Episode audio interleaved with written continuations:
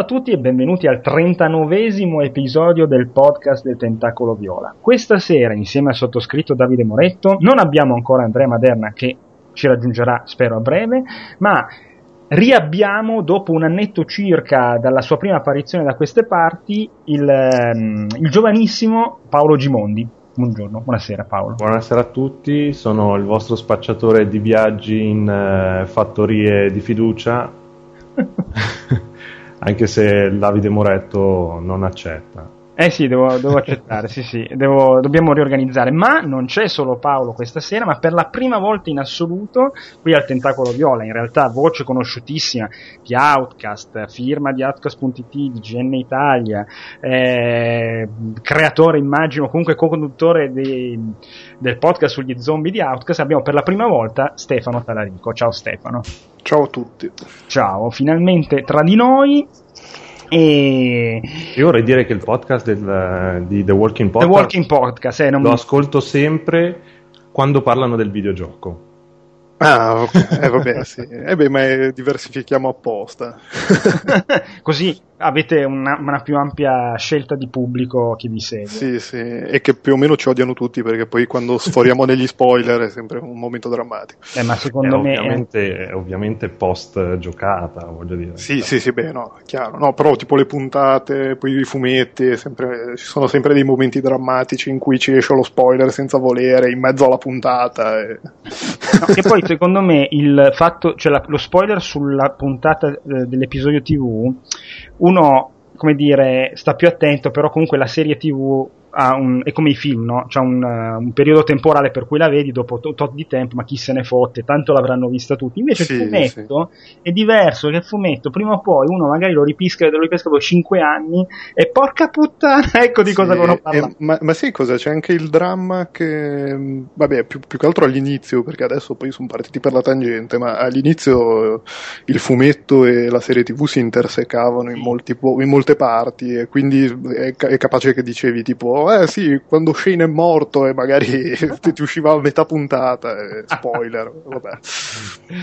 Comunque dobbiamo smetterla con gli spoiler, veramente. È una vita bruttissima di gente che non può più parlare di nulla. Ma una volta, cioè, vabbè, che questa cosa è nata con una volta non c'era internet. Ecco, difatti questa cosa è un punto a favore. Però c'erano quelli che uscivano dalla sala e dicevano no, non l'avrei mai detto che Darth Fener era il padre di Luke Skywalker. Sì, quello è vero. Però per fortuna nella mia storia, quando andavo al cinema, non ho mai beccato gente così, se no l'avrei uccisa in coda sabato sera. Che bello. Uh, tra parentesi, vabbè, piccolo inciso che poi eh, come dire, lo, ne parlo dopo. Comunque, sono andato per la prima volta a un IMAX e non c'era nessuno, eravamo in otto persone di mercoledì sera, ma ne parlo dopo. Eh, va bene, allora partiamo con um, la discussione di Code stasera e ovviamente eh, dato che si è concluso da pochissimo, farei quattro chiacchiere veloci su, eh, su appunto le tre di Los Angeles, che in realtà, visto il pantagruelico speciale che ha pubblicato Outcast esatto. dieci giorni fa, che dura solo quattro ore. Io non sono ancora riuscito a finirlo. eh, neanch'io, difatti mi manca credo ancora mezz'ora, perché i miei viaggi in macchina sono lunghi ma non così tanto per andare a lavorare. Eh, quindi eh, come dire, raccomando chi voglia sentire parlare di videogiochi, insomma, di una roba più specifica, eh? però appunto con voi eh, volevo un po' sa- capire, dato che mentre l'anno scorso era il, le tre di TV, TV, TV Sport, TV, TV, quest'anno è stato le, le tre del 2015 praticamente, no? Perché, cioè, sta, tutto, ah, vedete questi concept, questo video, questo, questo gameplay 2015, vabbè. Ma la mia domanda è, mh, mm, allora, prima di tutto, cosa vi è piaciuto, la cosa che vi è piaciuta di più e la cosa che vi è piaciuta di meno di queste tre. Così. Vai, Stefano, visto che sei nuovissimo ospite, Beh, vai tu. Gra- grazie. Ehm, la cosa che mi è piaciuta di più probabilmente è No Man's Sky. Nel mm. senso che è la roba che, che, che, guardi il filmato e pensi, oh mio dio, mi, mi sto strappando le mutande. e, cioè è proprio bello, è colorato, è figo, concettualmente sembra una roba veramente del futuro, la, soprattutto sembra la roba del futuro che volevi a otto anni, come, come dice anche Fabio. Sì, sì, sì, sì. È, è, è, proprio bello, bello, bello in modo assurdo. Sai cosa mi ha ricordato? Non so se voi avete mai, avevate l'Amiga o comunque, ma c'era un, vabbè, sono vecchio, c'era un Star Glider 2, era un gioco dove tu potevi viaggiare nello spazio e poi entravi nell'atmosfera del pianeta, era tutto in 3D tra parentesi, in 3D ovviamente. Ah di allora, però 3D, e tu entrando nell'atmosfera del pianeta potevi analizzare i suoni di ogni cosa, di ogni essere che vedevi e te lo catalogavi, era un gioco immenso per l'epoca e, e mi ha ricordato questa cosa di poter andare nello spazio, incontravi i pirati, poi a, solo che ovviamente non potevi atterrare sui pianeti e scendere a piedi perché rimanevi sulla nave, quindi come dire, ci, ci volavi nell'atmosfera. Comunque, sa che se lo ricordano anche loro, cioè quelli di... quelli di Hello Games, che tra esatto. l'altro i, car- i, carissimi ragazzi di Hello Games che fanno anche Joe Danger, che è un giocone della Madonna. Eh sì, ma, ma, nessuno lo dice mai. ah, io l'avevo comprato sia su PlayStation, no, su PlayStation 3 l'avevo comprato, sì, sì, sì, sì. preso e invece... Anche quello, ma anche quello su, su iPhone è, è, clamoroso. Tra l'altro. Sì, ma non è lo, st- è lo, stesso gioco, però. O è diverso? Eh, sì, ma sono riusciti a farlo bene. Eh, cioè, tu pensi Joe Danger su un gioco super precisissimo, mm-hmm. anche su trasportarlo su iPhone che non ha i tasti, era una merda. No, l'hanno fatto meglio quasi. Addirittura, sì, ci do un occhio. Eh, beh, d'altronde ho letto le recensioni di www e sembra perfetto su iPhone. Quindi, boh. eh, sì, vabbè, ma quello, quello, stavo per lanciare il portatile dalla finestra, non è il caso. Bene, invece, vai avanti, scusa, ti ho interrotto con la cosa. e, ehm, e la, la, cosa peggiore delle tre, la cosa mm. peggiore delle tre, non ho idea, che, che, probabilmente non c'è ancora nulla che ti voglia fare, che ti voglia vendere la console. Mm. Okay. Ma neanche nel 2015, cioè non eh, perché a me sembra che tanta roba che hanno detto è eh, arriva nel 2015, in realtà è palese che non arriverà mai nel 2015, non so, ma... Sì, ma anche, anche volendo essere ottimisti, mh, mm, no, non ci trovo tanti motivi per... Uh, non, cioè, non, non ci ho visto la cosa che ti voglia vendere, la, che riesca a venderti la console, o almeno magari sono io che sono arido, però... Ah, guarda, io sono uno che Halo lo compra, però se mi fai vedere una roba del genere, mi dice eh, esce nel 2015, mi fa proprio la, il, sì, ma fatto, il fatto che ti hanno fatto vedere un poncio, cioè, no? sì, sì, infatti, il freddo e tra l'altro il poncio che hai visto anche l'anno scorso. si, vedeva, si vedeva un, un, uh, un elmetto riflesso eh? un altro elmetto, eh, eh? Cioè, dire. Ma quella non era già la demo di Halo 2, però. no, quella, quella, era una mezza bastardata, perché in realtà era un trailerino di Halo 5 in cui ti faceva vedere il protagonista di Halo 5 che vedeva memorie di Master Chief in Halo 2. È geniale. Quindi questo. era doppio, cioè era un trailer doppio, quello era fighissimo. Ma, ma, secondo voi qualcuno veramente compra la, la, la Master Chief Collection e gioca di nuovo a tutta la roba che c'è dentro? Io alzerei la mano. Ma, ma tu sì? No, sì. Ma, ma, sai cosa? È che um, hanno fatto una, una, furbata, nel senso che ci sono tutti e quattro i giochi. Sì. E, però, siccome, tutti, cioè, siccome anche loro si sono fatti questa domanda, ma secondo voi la comprerà qualcuno? Eh, e se li rigiocherà tutti e quattro più che altro? Hanno fatto le playlist che praticamente, mm. mh, mm, che ne so, ti fanno giocare tutti, tutte le parti dove usi un mezzo di tutti e quattro i giochi, te li fanno giocare di fila, per dire, per fare un esempio stupido. Cioè, cioè prendono dei temi e es- ti fanno esatto. giocare mescolati tutti e quattro. Beh, questo è figo, veramente. Non l'avevo sì. colta questa. E poi, e poi, ti fanno. cioè, puoi giocare solo, solo la parte che vuoi. È come la selezione per capitoli di un DVD, sostanzialmente. Sì, sì, sì. Cioè non, non, ti devi rigiocare tutta la parte di Halo 4 per arrivare a metà, che è il tuo punto preferito, metti sì, caso. Sì, sì, ho la mega battagliona di Halo 3 che prima devi succare tutte le... Eh, esatto. Sì, sì, sì, Beh, cioè, quindi volendo è fatto anche bene, considerando che hanno rifatto tutti gli online eh, come si deve. Sì, lì sono veramente deve essere un lavoro da, da, da psicopatici. Ignobile. che poi mi lamento del mio, però cazzo, fare una roba del genere. e poi tanto lì se lo fai uguale la gente dice mica ma è proprio uguale, è uguale se lo fai eh. diverso eh ma è diverso Quindi... eh, ma, ma, li hanno fatti uguali di proposito eh? sì. comunque allora per te Nome Sky Pro è contro il fatto che non ci sia ancora un vero una vera motivazione una killer application sì, sì, sì. invece Paolo dimmi tu cosa ne pensi Partir- partendo da, dal, dal, peggio, mm? ti direi che la cosa peggio di queste tre è che non c'era veramente una mazza di nuovo. Cioè, mm. mh, il concetto base che mi aspetto io dalle tre è questo luogo di segreti che vengono svelati. e, e, e, non c'era una mazza. Cioè, mh, tanto amore per gli indie e semi-indie, ma tolti quelli non c'era una nuova IP, non c'era qualcosa di, di veramente nuovo, cioè veramente nulla. Beh, sapeva già più, più che altro non, non, è tanto, non, è tanto, questa cosa, è che fai le tre apposta per valorizzare le console e le, le, le, i, due produttori di console, i tre produttori di console hanno il loro spettacolo e mh, il 90% delle cose che, interessanti che hanno detto quelli che fanno le console sono giochi indie che ti giochi anche eh, sul PC.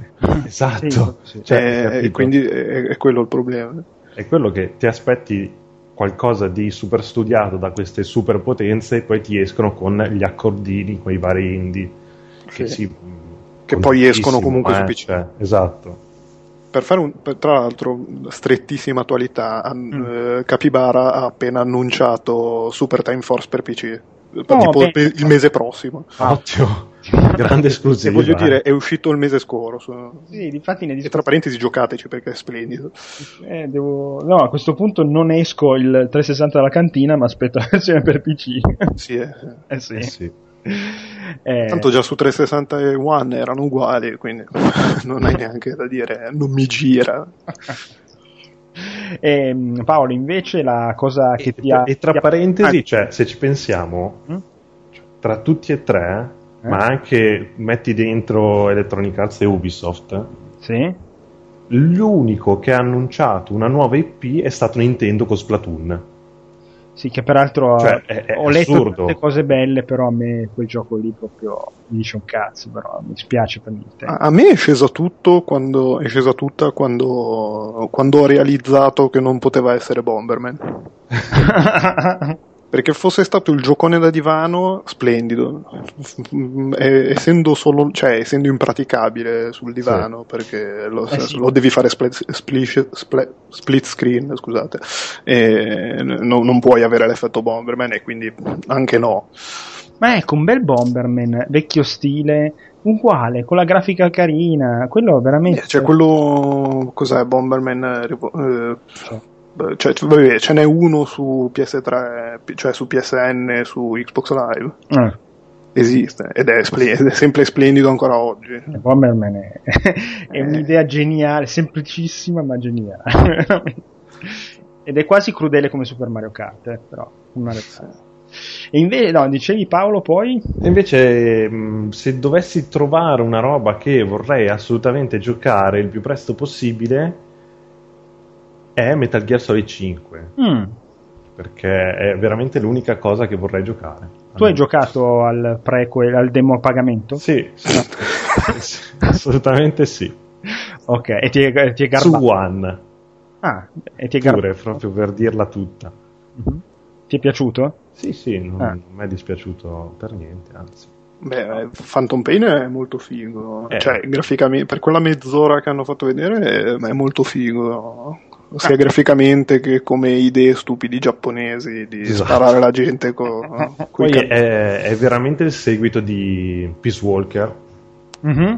che è la roba che mi aspettavo di più che mi sarebbe piaciuta molto di più che se, fosse, se avesse avuto questa continuità con Peace Walker e la mantiene perfetta è anche tornato il, il Fulton e sono contentissimo c'è la Motherboard sono contentissimo e boh, io sono interessato alla storia di Metal Gear. Sarà una cazzata, eh. No, no, ma... Però, no, cioè, come ha messo giù il trailer così, come ha messo giù il giocato, a me viene una voglia incredibile di vedere sta storia come va, anche perché ha cambiato completamente registro ed è tutta un'altra storia rispetto a Metal Gear prima, quindi boh. Beh, io devo dire che il motore, questo qua come si chiama, il Fox Engine, a me sembra una gran figata di motore, eh, perché le facce sono veramente eccellenti, sì. ma anche a PES fa, fa impressione comunque. Ma guarda, io avrei evitato, cioè io proprio detto così, personalissimo, esatto. avrei evitato a pie pari i 60 frame e avrei puntato un po' più su, sui mm. dettagli.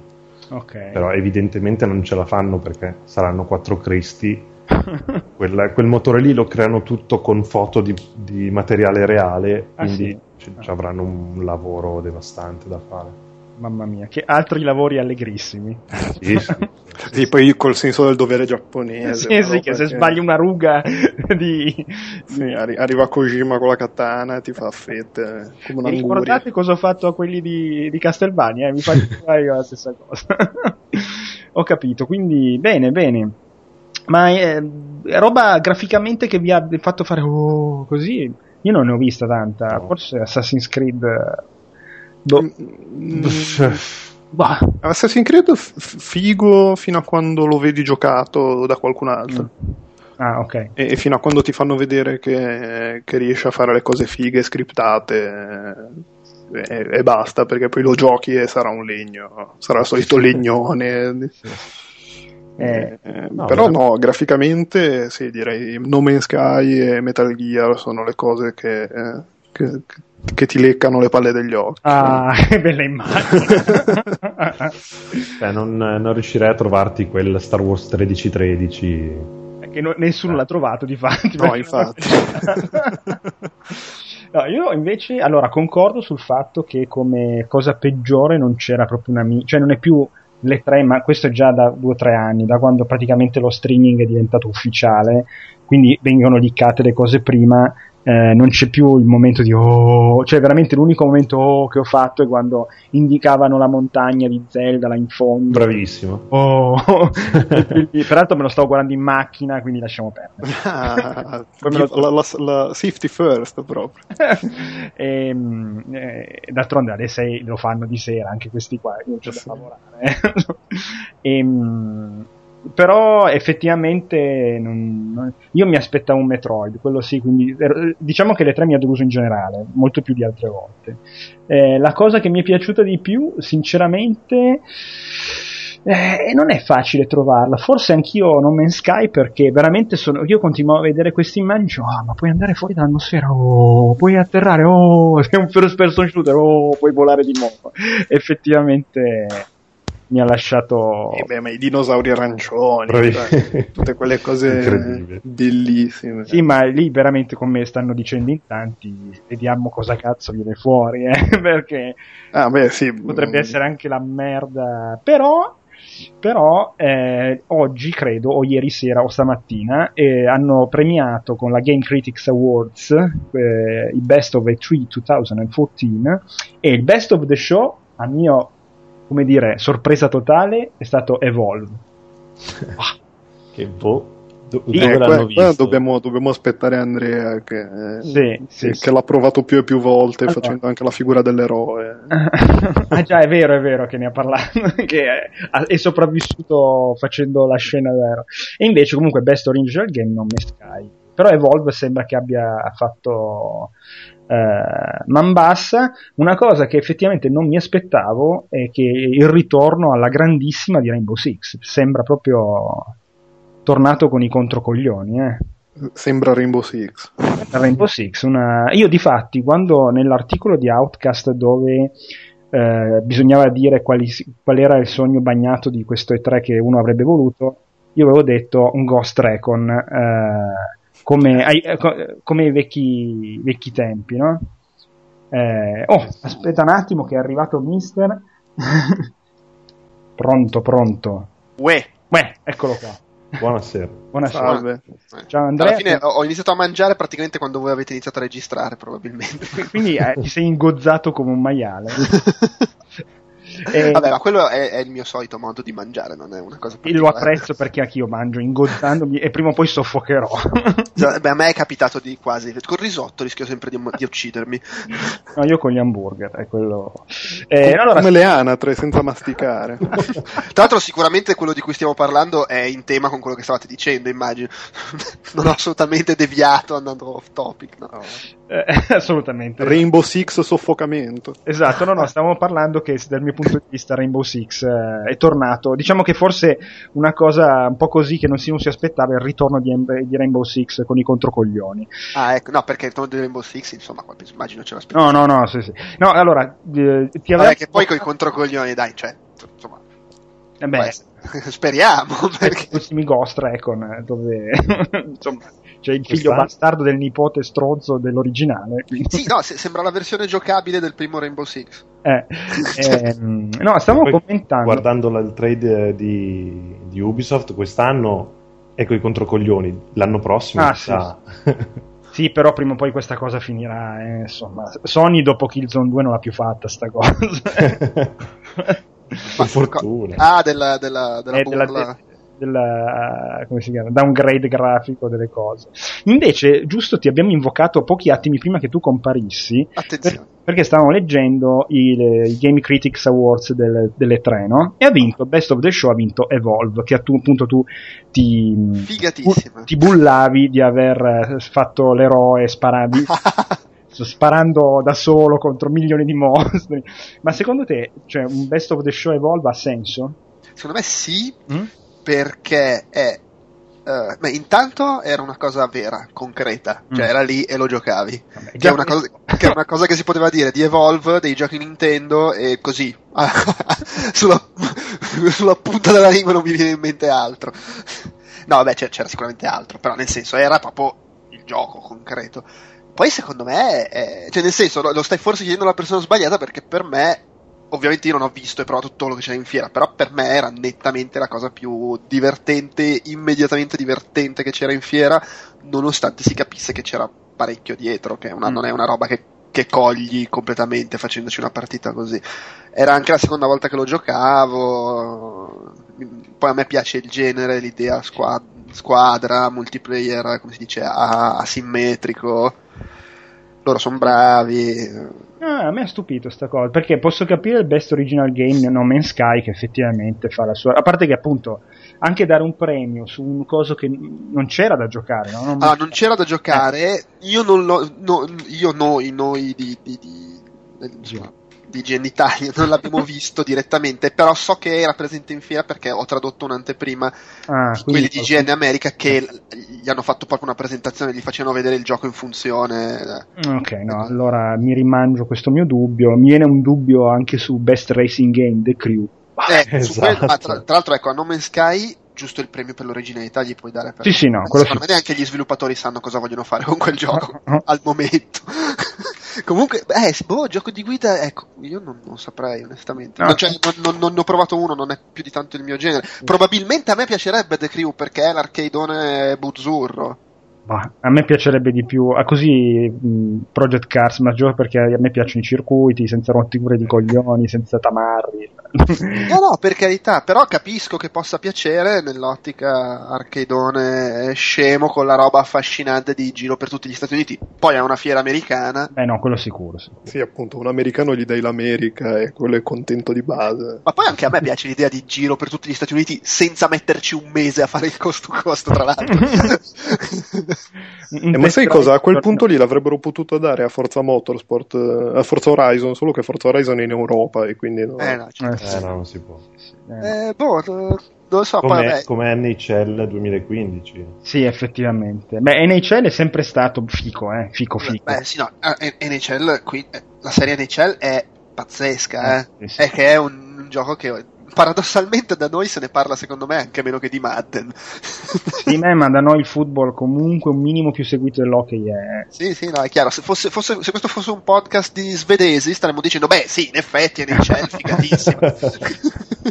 Beh, io ultimamente, grazie anche al Plus, ho stavo giocando a mm, NBA 2K14 e, e l'avevo visto anche su PC la differenza abissale tra PC e PlayStation 3. Però, comunque, quando c'è qualcuno in casa e tu stai giocando a quello, pensano sia una partita vera. E NHL è uguale, eh, NHL è indistinguibile quasi. E Da... poi NHL pioniere in questo senso ricordo i primi episodi, adesso non so, boh, forse quelli si del poteva 96, i primi col 3D e i primi in cui c'era il riflesso di tutto lo stadio, su- tutto il palazzetto sul ghiaccio, era tipo...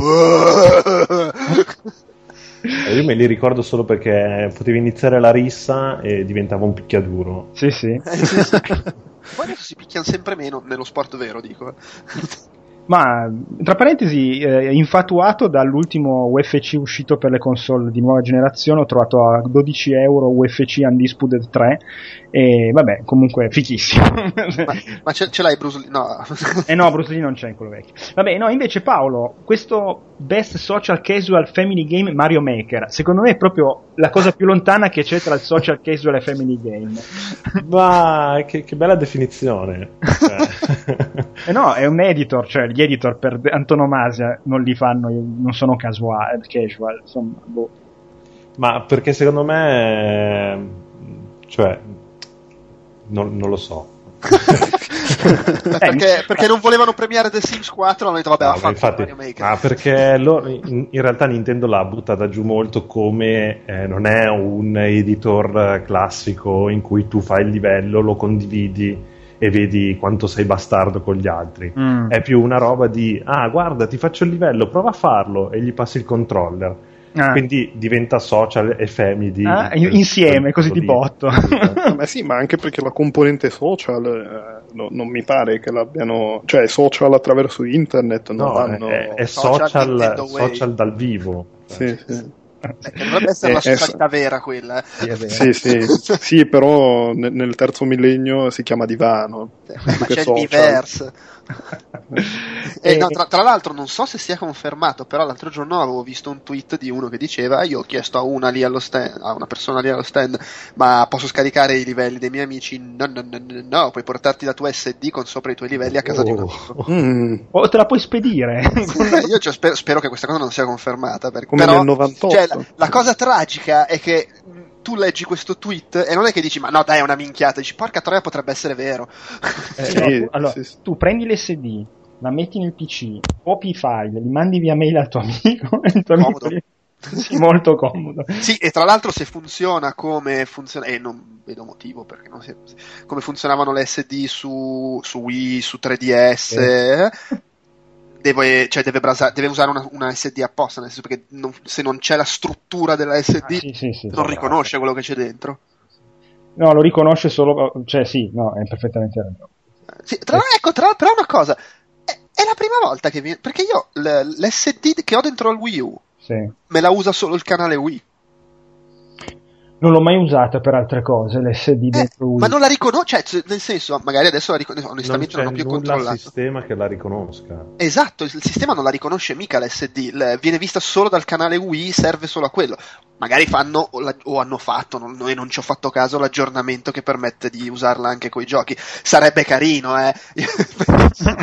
Voglio dire, c'ho un SD lì che c'ha dentro, non so, un po' di, di, di giochi WiiWare e poi è vuota, fatemela usare per qualcosa. Sì, sì, no, quello non ci avevo mai pensato, sinceramente. Invece, Stefano, chiudiamo con Best Role Playing Game Dragon Age Inquisition, ma ce n'era un altro, a me non sembra. Che poi... eh beh, c'era The Witcher, forse. Ah, è vero. Ah, proprio forse. Che, eh. che, che, però, che però The Witcher non esce ad ottobre, e quindi magari non. Però mi dirai, esce nel 2015, ma esce a febbraio. Quindi Beh, era, la prima, era la prima volta che, che, che, si vedeva alle 3, credo, Dragon Age, perché l'anno scorso... Sì, no, l'anno scorso non c'era. Eh, avevamo fatto una presentazione, tipo in autunno, mi pare, ma è la prima volta che c'era alle 3, magari anche quello. The Witcher figatissima, ma alla fine l'abbiamo già visto un anno Più che altro sai cosa? È che The Witcher era la prima volta che sembrava brutto. perché col tearing, tutte le cazzate... Eh. Sì, gli, è, sceso, no, gli beh, è sceso un po' a tutti. Eh. C'era anche Lords of the Fallen, però pure quello già visto da un anno. Secondo me era il fattore sì, novità. Sì. Era, secondo me era il fattore novità più il fattore carezza a Electronic Arts che poveracci avevano un no, ecco, la depressione. A proposito di Electronic Arts, ri- cambio il mio giudizio e la cosa più brutta delle tre è stato prendermi per il culo con quel concept del cazzo di Mirror Edge, Mirror's Edge 2, veramente eh. volevo andare a Los Angeles di colpo, teletrasportarmi e tirare una testata a quello che stava parlando. Vabbè, cioè, ma il gioco, il gioco, di Criterion fatto con Mamma mia, quello è incredibile. La, la Casio eh. Quello potrebbe essere qualunque cosa. Cioè, domani domani, domani è un FPS, così, all'improvviso. Simulatore tanto. di slittino. Simulatore. Uh, Andrea, il tuo best and worst of the show, quali sono? Oddio, non, non ci ho minimamente pensato. Eh, vedi, no, perché l'ho chiesto agli altri due, adesso lo chiedo anche a lui. Pareva vabbè, brutto. Gi- gi- giustamente. Dunque, vabbè, no, il mio best è Elite Dangerous. Vabbè, quello... Ah, no, ecco eh. cosa volevo chiederti. Ho cercato a tutti i costi di farla entrare nella top 10 di GN, ma undicesimo. A, a proposito di far entrare le cose, quando sei tornato a casa e la tua dolce metà ti ha visto arrivare con un pacco gigantesco con dei... La mia dolce metà, innanzitutto voleva regalarmela quella cosa, ah, sì. e poi quando le ho mandato un sms ce l'ho davanti in un negozio, costa solo quello che costava do- no, tipo la metà di quello che costa in Europa e la sua risposta è stata compralo. Sì, sei una persona molto fortunata. Sì, sì, infatti. Certo, poi ho dovuto infiare. Peraltro avevo, su- per fortuna, perché io ho preso l'edizione Pro e c'è quella normale. Per fortuna della Pro non ne ho più vista da nessuna parte perché avevo due persone in Italia che mi dicevano anche a me, anche a me. Solo che non sapevo come riportarli poi, però. Eh, no, invece la, mm, Il peggio? il peggio. Eh, Il peggio è una bella domanda. Io in realtà boh, ho visto quasi solo roba che. Il peggio era Electronic Arts. Eh, sì. cioè, soprattutto rispetto a quello che magari uno si aspetta da un publisher di quella Io mi aspettavo molto, molto di più, ma molto di più. Vabbè, poi se, se guardi l'elenco dei titoli che hanno fatto in conferenza, figatissimo. Il problema è che è tutta roba che esce fra 4 anni. cui- E quello che esce adesso, io ho provato la beta di Battlefield, che già non sono una a cui piace il multiplayer di quel genere, ma veramente. Boh, Sì, io sì. senza No, senso. dai. Comunque. Eh, a me è piaciuto di più del Battlefield normale. Attenzione. Eh, No, ma perché almeno c'era un minimo di organizzazione, la gente faceva delle cose sensate. Il Battlefield normale, boh, vedi gente che, che cammina in giro, va in giro. Però devo dire che io gioco sempre abbastanza da solo, senza... Il nuovo Battlefield è quello che, di cui ho tradotto l'anteprima e mi sembrava di scrivere Team Fortress. Sì, Eh, con, la sì. con i pulotti e i ladri. Sì, sì. No, era palesemente una delle modalità di Team Fortress. Ah, Sì, sì, sì, sì. Ecco, io non sono andato a, a parte che fra i best ti segnalo anche Pillars of Eternity che tu sei vecchio magari puoi capire Ma, eh, forse il peggio io non l'ho, l'ho intravisto e non l'ho provato ma dai pareri raccolti pare che faccia veramente schifo Sonic Boom Ah, sì, sì. e, e poi quello schifo cioè quella, quella cosa pie- un po' pietosa dello sviluppatore che dice che, che cerca di convincerti che lui in fondo ci crede ma lo, glielo leggi negli occhi che sa di stare facendo Eh. una cagata Ti stavo ascoltando oggi con Mottura che raccontava questa cosa tristissima. Eh, Vi prego, giocatelo. sì, deve essere veramente imbarazzante questa cosa, cioè tipo accattone per strada, no? No, no, no davvero, no, grazie. No, non- Eh, ma è, è brutto trovarti a parlare con questi, cioè è brutto per carità, ci sono No, cose peggiori per- nella vita, però ti senti veramente una merda a fargli Eh. le domande. Deve essere ancora più brutto quando inizia a cercare le scuse. No, ma è per bambini. No, Cioè, sai, il conto è se uno va lì con un badge di un sito che non si conosce, però se tu sei lì col microfono di gente Eh. diventi un un- come dire, c'è un bersaglio sulla testa. ti guardano, ti fanno gli occhi tipo cartone giapponese, eh, eh, eh, eh, cosa ne pensi? C'è sempre il classico non è troppo nel nostro target. Noi parliamo solo di tette e... esatto, sì. Oh, e dove stanno le donne nude, scusa. Eh, va bene, qualcos'altro su questa fantastica. Quindi, diciamo, per ancora 6-7 mesi non ha senso comprare una, una next gen, diciamolo. Beh, non ha più senso di quanto ce l'avesse prima. No, se, se, se- se non l'hai ancora comprata perché stavi aspettando qualcosa, non mi sembra sia arrivata. No, no, per Tra an- parentesi, stavo per dire: no, vabbè, dai, su One esce Forza Horizon 2, esce anche su 360. Ciao. però sono due giochi sviluppati da team diversi. Eh. Sì, no, è vero, Sì. eh, lì quella è la, eh, sì, Ah, quello e è già nella fase, quello per diversi. 360 lo fa lo stagista. Io vorrei Sì. ricordare sempre Ghost Recon su 360 e su Xbox. primo, che- quello del primo era veramente una roba che girava su un aspirapolvere e quello per 360 invece era carino. No, Ma chi, invece chi è che lo fa quello per 360? ignoro. Sumo? Sumo E mi pare Sì, Sumo di Sumo Digital. Comunque dai, hanno fatto dei giochi di guida arcade Eh, eh, gradevoli. Sì, mi ricordo che hanno fatto la Formula 1 per Wii. Eh, eh, No, vabbè, mica hanno fatto l'ultimo Sonic. Eh, hanno fatto praticamente tutte le versioni portatili dei giochi di guida di, Di Sega? di Sega e anche di Codemaster, perché tipo la Formula 1 era loro, Eh, ma quello, quello di Formula 1 era, era raccapricciante. era raccapricciante. Ok. E no, prima abbiamo detto. Hanno fatto coso? Avevano fatto o- o- l'Outrun, quello che era uscito su PS2 PSP, che era, che era molto bello. Ah, quello. Sì, Outrun 2006. 2006, quello era carino, sì, sì. Cioè, ogni tanto qualcosa di buono hanno fatto questo. Però adesso, giusto per dire, quello lì Outrun 2. eh, perché io ce l'ho ancora, c'è il cabinato nel supermercato in piazza Lodi dove vado a fare la spesa e, e ogni tanto ci faccio una partita. Quello Outrun 2 è come dire declinato su PlayStation 2 che aveva, Ah, tra l'altro certo. aveva l'hardware più potente del cabinato. Infatti, cioè, se tu guardi, hanno un, eh, una serie di giochi anche notevole. Poi guardi meglio e noti che sono tutte conversioni di giochi fatti da altri. Eh, sì. E no, c'era un'altra cosa che volevo dire, ma mi sono dimenticato. Vabbè, eh, non- era sul, eh, su- sulla roba da comprare. Ah, no, che prima, giustamente, Stefano diceva che Super Time Force esce tra un mese su PC. Ah, ottimo. Sì, l'hanno annunciato Vabbè, ma che stasera. comunque è uscito su 360, per cui voglio dire. sì, sì, sì, sì. no, ma dico esclusiva un cazzo. Eh.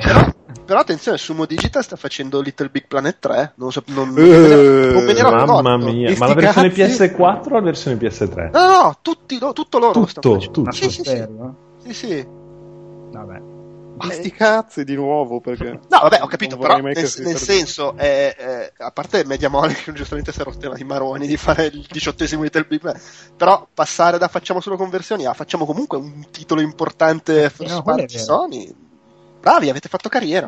E in questo modo Media Molecule è diventato l'eroe di Kojima che ogni anno dice che non vuole fare più Metal Gear. Questo è l'ultimo Metal Gear che fa. e Me- Media Molecule ha detto, vabbè, che sai che c'è, va, me vado a fare altro. In Giappone il massimo che puoi permetterti è di dire quelle cose, dopodiché o dai le dimissioni o, o zitto e fai il prossimo episodio.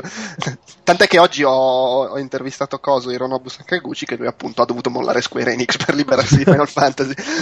È un metodo tranquillo per cambiare, cambiare tipo di lavoro. No? Sì, simulare un suicidio del genere, cioè, non lo so. Poi loro non scenare la propria morte. Ah, sì, oppure fai come Coso, eh, Keiji Inafune, che ha iniziato proprio Mandi lui. a ha- fanculo tutti. Sì, sì, sì, cioè lui, ha, lui ha dato fuoco alla bandiera del Giappone praticamente. Va bene, Per poi allora- tornare a fare gli stessi giochi. ovviamente, ovviamente. ah, dai, faccio Mega Man. ma si chiama diverso. Ehm, ok, allora direi che possiamo chiudere con la parte dedicata alle tre. E allora, come secondo eh, argomento, se non mi dispiace, andrei su quello che è a terzo in scaletta, ovvero la furia dell'internet contro Ubisoft perché non ha messo una donna nel cast dei quattro di Assassin's Creed Unity. Tra parentesi, scusate, ma anche Assassin's Creed, c'è Unity che per le nuove console e poi ce ne sarà una versione.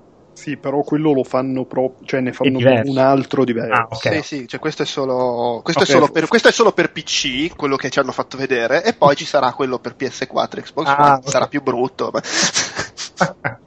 Ma avete capito? Veramente io sto facendo fatica a capire. Vabbè che ormai qualsiasi cosa diventa polemica su internet. Ma quindi qua c'era la gente che si è incazzata perché nei quattro protagonisti non c'era neanche una donna. Ma sai, lì è... Vabbè, No. Ma credo che in realtà il, il- sono le risposte che hanno fatto incazzare la gente. Ah. Ma no, ma al di là delle risposte, credo che sia una cosa storica, cioè tipo che sia una cosa storicamente riconosciuta il fatto che uno dei più grandi casinisti durante la rivoluzione francese fosse una donna. Ah, ok. Ah, sì, tra Eh. cioè, c'è questo, c'è il fatto che mi fai un gioco in cui ci sono quattro personaggi e non è che sono personaggi dalla caratterizzazione particolarmente ricca, sono quattro stronzi col cappuccio, potresti anche metterne uno che ha le tette, Cioè, dire, che ti costa? E in più alla domanda questi rispondono, eh, non lo so, il gomito fa contatto col ginocchio, non, non sono sicuro, cioè, No, che, che poi c'è stato l'assist quando hanno fatto vedere il trailer di Rainbow Six dove l'ostaggio era donna, in difesa, triste in difesa, era lì subito di nuovo, eh, avete visto? No, ma ci saranno anche ostaggi uomini, uccideremo un sacco di ostaggi uomini, secondo me. non lo so, mi sembra veramente... Boh, Sì, boh, e poi- No, e poi tu campio- pensala da... Scusa, Scusa, vai, vai, vai. campioni di tutti, quelli di Sunset Overdrive che hanno fatto, hanno fatto il trailer eh, co- rispondendo alla domanda di un fan, ma ci, saranno le- ci sarà una protagonista femmina? Sì, sì, potrete fare quello che vi pare e, mentre il tizio parlava scorrevano le immagini de- di una protic- della protagonista donna di Sunset Overdrive vestita come eh, eh, Connor di Assassin's Creed. Che- Col fucile in mano, il fucile mitragliatore tipo Raven, fantastico. Questa me l'ero persa. Ah, è, è- argomento delicato in questo periodo. no? Sì, Nel sì, senso- no, ma, no, ma anche che- senso che, non, cioè, posso capire, un conto è il protagonista singolo e vabbè, se ne fai quattro effettivamente Eh, però vedilo dal loro lato, loro hanno fatto questa ricerca di mercato, no? Dove hanno provato a fare il titolo ah, di Assassin's Creed con la protagonista femmina di colore. Ah, è andato malissimo e il motivo Vabbè, era era anche un gioco per PS Vita, però. Sì, appunto. Eh, ma vaglielo a spiegare. loro, loro prendono queste informazioni e le elaborano. e che ci sono anche però altri esempi, nel senso mh, Dead Island, Left 4 Dead, eh, Borderlands, sono tutti giochi che hanno quattro personaggi e e una è donna. uno o due sono, sono donne. Cioè, ok, è anche vera una cosa, secondo me, che non si dice quando si fa questo esempio degli altri giochi, che sono giochi con la visuale in prima persona. io non sottovaluterei il fatto che un grosso publisher mh, non c'ha tanta voglia di fare un videogioco in cui il protagonista terza persona costantemente su schermo non è- maschio, non è un maschio bianco, per dirla proprio in maniera Sì, brutale. quello. Per- poi magari sbagliano, eh, perché si è ampliato il pubblico e tutto, però secondo me c'è ancora un po' quella convinzione, e in parte magari anche corretta, sta a guardare i bordelli che scoppiano sui forum, che alla fine quello sia, il- sia rimanga il target. Ah, secondo me il lato eh, sul sesso è ancora più, come dire, più sentito di quello che, eh, che del colore, perché adesso piano, cioè, comunque ci sono giochi in terza persona col protagonista di colore, vabbè, a parte San Andreas che è stato l'epoca, cioè, epocale come... Eh, vabbè, però, però in San Andreas cosa fa quello di colore? Vabbè, sì, ma eh, detto nigga. Bravo. può fare stesse, nel senso, un criminale, però tu prendi, che ne so, eh, Prototype 2, cioè il protagonista. No, no, certo, ci manca. Beh, poi voglio dire, anche, anche donne ne esistono, anche se in effetti. Beh, c'è Tomb Raider. C'è Tomb Raider, sì, che però è anche l'unico gioco con la protagonista donna che vende, perché Bayonetta non mi sembra che abbia Sì, venduto molto. vabbè. Sì, però Bayonetta è anche un gioco particolare. No, Secondo me- no, ma, ma cioè, si possono fare mille discorsi su sta cosa. No, il fatto- senza Sì, non credo che sia molto cioè, eh, rispettoso del lato femminile, nel senso... Ah, l'ultimo Tomb Raider secondo me... Cioè, no, vabbè, Tomb Raider ok, però Bayonetta... No, Bayonetta no. Direi di no. Eh, In realtà, secondo me, qui ci sarebbe da discuterne, perché secondo me Bayonetta come personaggio è molto meno degradante rispetto alle donne di Mass Effect, per dire. Vabbè. Sì, vero. ri- ricordiamo ricordiamo Per- la, peraltro- la tua recensione di Lollipop Chainsaw. E anche di lo stesso discorso. Peraltro, Mass- il problema delle risposte di Ubisoft è: ma costava troppo? eh, quando poi c'è Mass Effect che investono per farti usare il personaggio donna doppiato dall'inizio alla fine. Che Eh, sì, sì, sì. Ehm, però il, ehm, cosa volevo dire? Il problema secondo me è anche il fatto che se tu fai un terza persona, perché quello secondo me giustamente è il fulcro, un protagonista uomo, come dire, non hai grossi problemi a livello proprio eh, diciamo erotico sessuale. Se tu fai la protagonista donna, per forza, secondo me, da un certo punto di vista la devi, accentua- devi accentuare il focus sul culo, cioè su- no, nel senso sul fatto che è gnocca, non so come dire. Sì, Perché infatti poi lì partiva subito la ricerca del negozietto per cercare il corpetto più Eh, sozzo. esatto, es- quindi secondo me è complessa la cosa effettivamente. Mi ha fatto riderissimo la vignetta che ho messo in, eh, come si dice, in scaletta dove c'è Tolkien che ah, sono J.R.R. Tolkien, autore dell'Hobbit e del Signore degli Anelli, chiedetemi qualsiasi cosa, arrivano. Ho notato che nelle nostre novelle eh, non ci sono donne, personaggi donne eh, leader, e allora li- le insultano tutti, le donne, i neri, eh, gli, gli ebrei, ma ho notato che eh, sicuramente i nani sono la trasposizione del, del libro degli ebrei, e ancora non va bene, ma no, non è vero, poverino, e lo insultano tutti. Eh, vabbè, comunque, comunque vedremo quando esce se lo shitstorm colpirà Ubisoft eh, in maniera drammatica o, o no. Ma no, ma no, cioè, No. dai, alla fine sono, sono le solite. Il, il- il problema è, è che non. Cioè, il problema, boh, il punto è che per fortuna non tutti fanno come Microsoft che quando scoppia il merdone su internet. No, vabbè, cambiamo completamente la nostra politica per i prossimi 15 anni. sì, quello è vero. Quello è vero. Eh, quello è vero. Comunque, eh, parlando di Mass Effect, mi sono rimesso a giocare al 3, che magari prima o poi finirò, e mi sono scaricato il finale extended, quindi lo giocherò col finale senza vedere quello. Non ho capito se si vede lo stesso, vedremo. Comunque. Ma se tu aggiorni, perché io tra l'altro ho una mezza intenzione di giocarlo, sto 3 che ce l'ho lì. Se tu scarichi l'aggiornamento, c'hai il finale aggiornato. Com'è che funziona? Tu, cioè, nel senso, io, io ce l'ho col Plus, no? Quindi ho, ho scaricato l'altro giorno, devo ancora installarlo, l'extended, eh, il finale extended, che è gratis ovviamente. Secondo- lo installi e secondo me tu vedi il finale esteso e non quello, cioè, Ok. però non so se il finale normale. Però poi, cioè, tipo, puoi non installarlo se vuoi. Sì, sì, sì, puoi non installarlo assolutamente. Ok, vabbè. Sì, puoi fare entrambi. Secondo me lo- puoi finirlo. Immagino che quando è uscito, perché la gente l'ha finito, si è incazzata, poi lo installi e vedi la fine. Probabilmente è solo una continuazione, però lo, Com- lo staremo a vedere. Stiamo divagando. Sì, sì, sì, scusate. Allora, sono, passiamo. sono arrivato a far divagare. Eh, o- oltre che tirare coltelli agli, agli arrotini parigini. Eh, e invece, questa cosa io non ho capito se è vera, che la- questa voce che gira che Crytek sarebbe un attimo con le, le vezze al culo, si usa dire. Non, non credo ci sia stata una dichiarazione ufficiale, sì, No. stiamo fallendo. No, infatti hanno detto no, no, non è vero, non è vero, chiudete l'acqua che costa.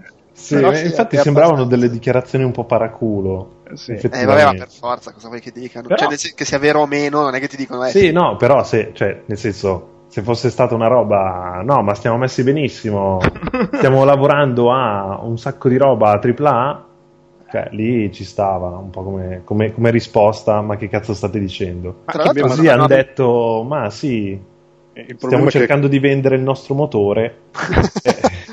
E Eh, meno ma male perché- che gliel'hanno comprato quelli di Sonic Boom. Eh, vedi, cazzo. eh. Ma Beh, tra l'altro hanno, hanno appena presentato cosa? Homefront 2, per cui insomma, voglio dire. Eh sì, Eh, allora- sì, però, cioè, quanto ci hanno speso negli anni? Ah, boh. In sviluppo da, da- da- da prima che fallisse THQ, Sì, da ma prima scusa, che ci fosse il primo da prima che, che si parlasse del fallimento di THQ. cioè. Sì, ma poi, ma poi hanno altro in sviluppo che si sappia. E la roba, i free to play. sì, Ah, hanno, sì, hanno quella- veramente un botto di roba in free to play. C'è Hu- Hunt, quella specie di Resident Evil 4. E poi qua i motivi addu- addotti erano il, il massacro economico di Rise e vabbè appunto il fatto che il CryEngine non sta andando bene come middleware, come, come altri, no? come la Real Engine. Però io Però pensavo... Evolve lo usa. Evolve lo usa, è vero. E io pensavo comunque che, che per un titolo di uscita di console tipo Rise, che comunque era, era l'unico che faceva vedere i muscoli su Xbox One, non- cioè che fosse comunque finanziato da Microsoft un titolo del genere, cioè che loro non, ave- non potessero avere perdite economiche. Ma penso, aspetta, che prendo la scatola qua di fianco. Sarà anche finanziato da Microsoft, ma se ci hai passato sopra 12 anni a svilupparlo, comunque Sì, un è, po' lo paghi. è- è sviluppato, cioè è prodotto da Microsoft, da Microsoft Studios. Eh, infatti, cioè, Quindi- pensavo che i soldi siano quelli di ex Balmer e adesso quell'altro che è no, impronunciabile. ma, Padella. ma chi? Larry eh? Larry, Larry Reeve. Eh, però se poi non vendono a sé, cioè, boh, non so, dip- lì dipende anche dalla- dall'accordo economico, immagino. Voglio dire, Ready at Dawn è andata avanti per 10 anni facendo giochi per PSP che non comprava nessuno perché erano piratati. Infatti di Sony gli, pag- gli dava lo stipendio a Pessina Company. Evidentemente loro avevano degli accordi economici che, che funzionavano. O evidentemente Pessino era molto persuasivo. Esatto, sì. stavo, stavo la giusto gente per dire. gli incontri con i finanziatori, mandiamo Andrea. Ma, ma infatti Ueda non, ha fin- non è che non ha finito de- della Guardian, è che ha incrociato Pessino una volta negli studi di Sony, era incazzato Pessino, l'ha ucciso, nessuno ha il coraggio di dirlo.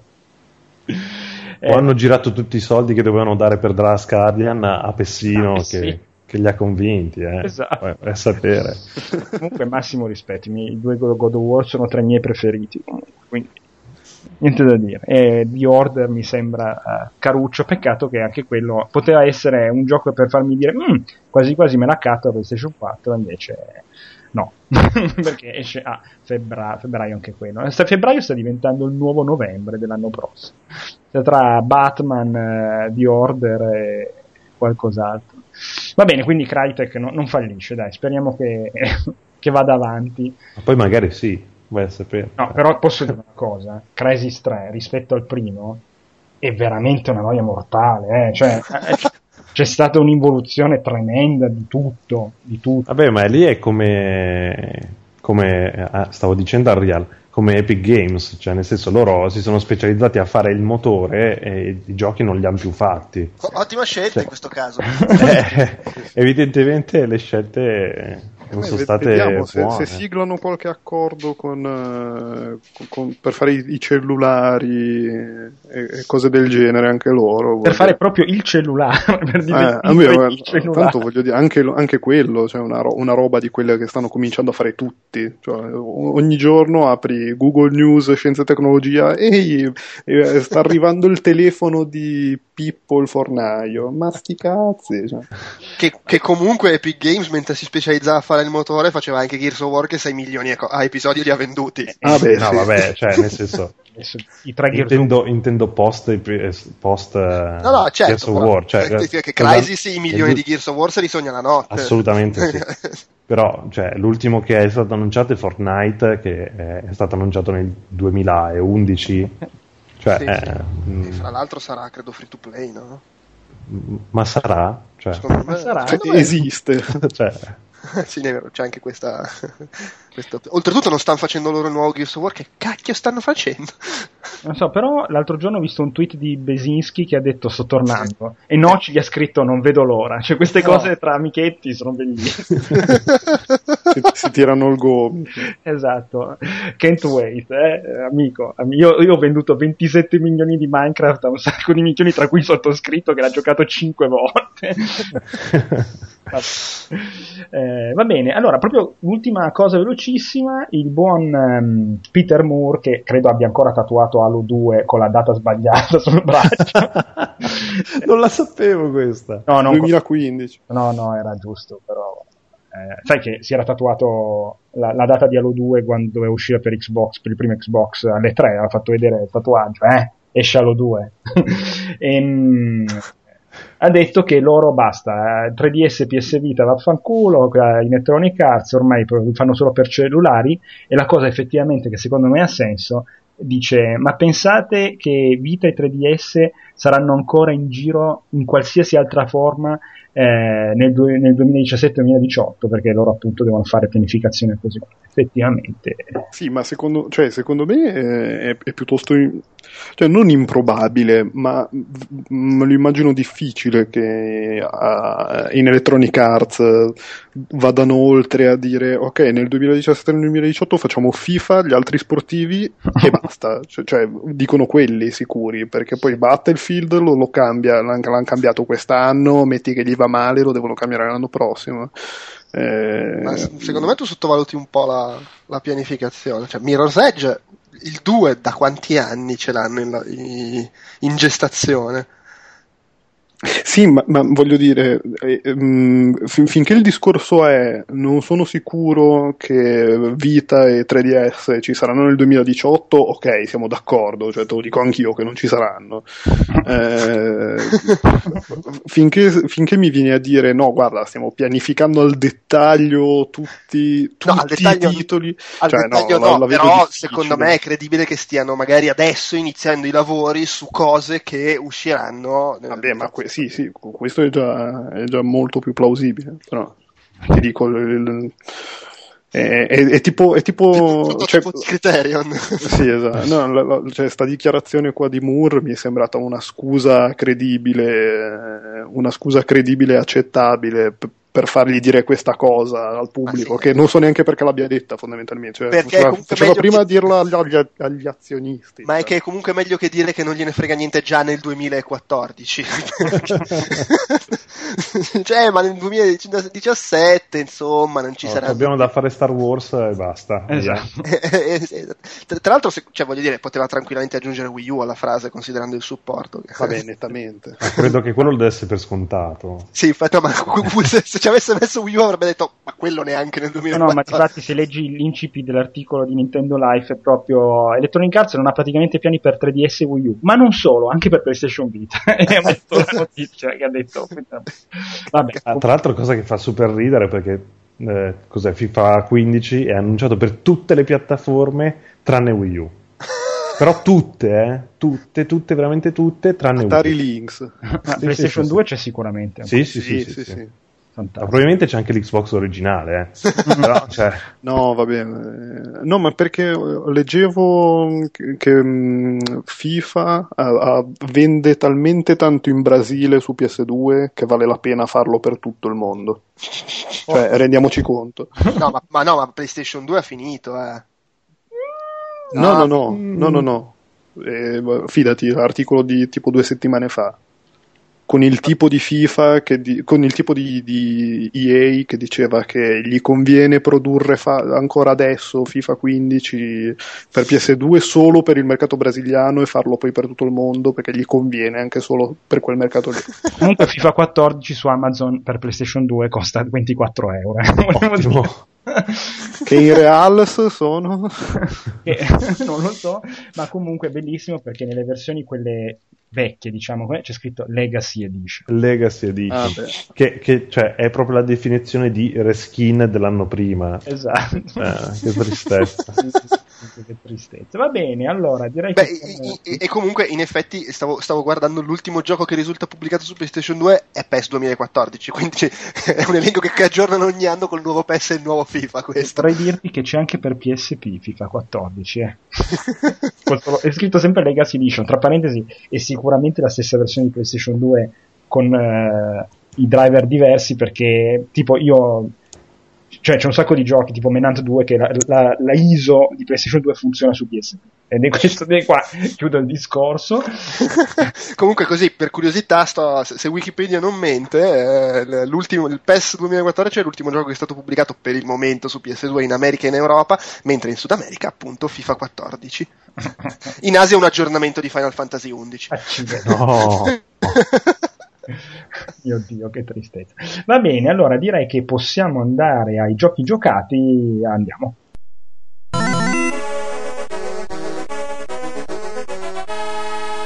Prepare to qualify. Giochi giocati. Chi parte? Allora, mi interessava in realtà parlare del cane che esplode. che esplode poi. Me l'hai detto tu nell'altro. Ah, Valiant Arts. Eh, Com'è questo Valiant allora, Valiant Heart è quella roba. Allora, io di base, dopo i due Rayman, ho deciso di fare moralmente il season pass al, al framework, come si chiama? All'Ubi, come si chiama? L'UbiArt Pia- Framework. Sì. Quindi tutta la roba che esce la compro. Quindi ho comprato tipo Child of Light, che è una roba a turni che io non avrei mai giocato, però l'ho comprato lo stesso. E ho comprato questo Violent Art senza sapere nulla Scusa Paolo, posso farti una domanda che Sì. non c'entra assolutamente nulla? Ma tu di dove sei? di Milano. Di Milano. Parli esattamente come Marco Mottura. Puoi continuare. Eh. Oh no. È un, è un insulto velato? No, no, no, è o- semplicemente ce lo sentivo parlare e ho detto, beh, è solo lievemente diverso il tono di voce, ma il- proprio la scansione delle parole è uguale. Eh, Vabbè, scusa, no, niente, è una cosa Vabbè. così, e mi chiedo, boh, magari sono tutte e due di, che ne so, garbagnate.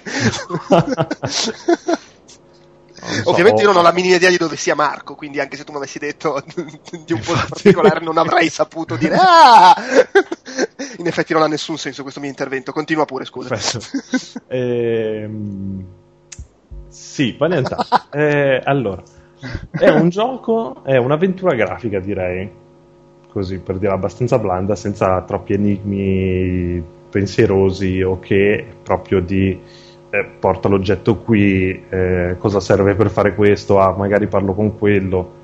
E si risolve così ed è tutto incentrato sulla prima guerra mondiale. Allora, la cosa interessante è che secondo me hanno preso dei punti cardine su cui pensare dell'industria, tipo ah, Call of Duty, Call of Duty ha sempre il super soldato fighissimo che ti racconta questa storia che dovrebbe essere super scenografica, però alla gente alla fine non gliene frega un cazzo. Perfetto. E non riesce mai a fare qualcosa che non sia al di fuori del super soldato, i civili fanno sempre cagare.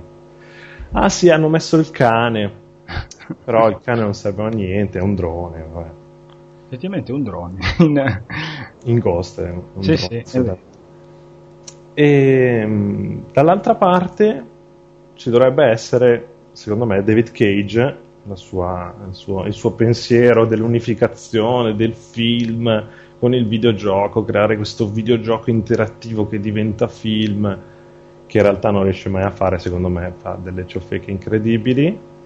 Questo è praticamente un, un fumetto franco-belga interattivo Ah, è la roba più, più vicina al far entrare il giocatore nel fumetto che io posso immaginare. E perché di base ha una sua caratterizzazione veramente forte, cioè è il gioco degli omoni coi piedini. Già parti da questo è incredibile. Però ogni personaggio ha una sua caratterizzazione perfetta e precisa mm? nonostante siano tutti praticamente identici, cioè l'uomo, l'uomo adulto dell'esercito sono quasi tutti identici, però Emil ha questi particolari che lo rendono differente ha questa caratterizzazione potentissima, pur essendo un umile uomo di campagna che coltiva la terra, bla bla bla. però tu capisci tutto, cioè da questo capisci che lui è un uomo buono, che ha rispetto per gli altri, eh, è, un, è, comunque un uomo eh, relativamente di mondo perché eh, la figlia ha sposato un tedesco poco prima della guerra, vivono assieme, lavorano assieme, quando gli viene detto che deve partire per la guerra lui saluta la figlia con il nipote, prende il suo zainetto e va tranquillissimo. Cioè, ti dà comunque questa infarinatura di base che ti rende Emil un personaggio a cui eh, ti affezioni. Ti affezioni in un modo molto, molto forte. Uh-huh. Non saprei cosa dire d'altro. Perché è...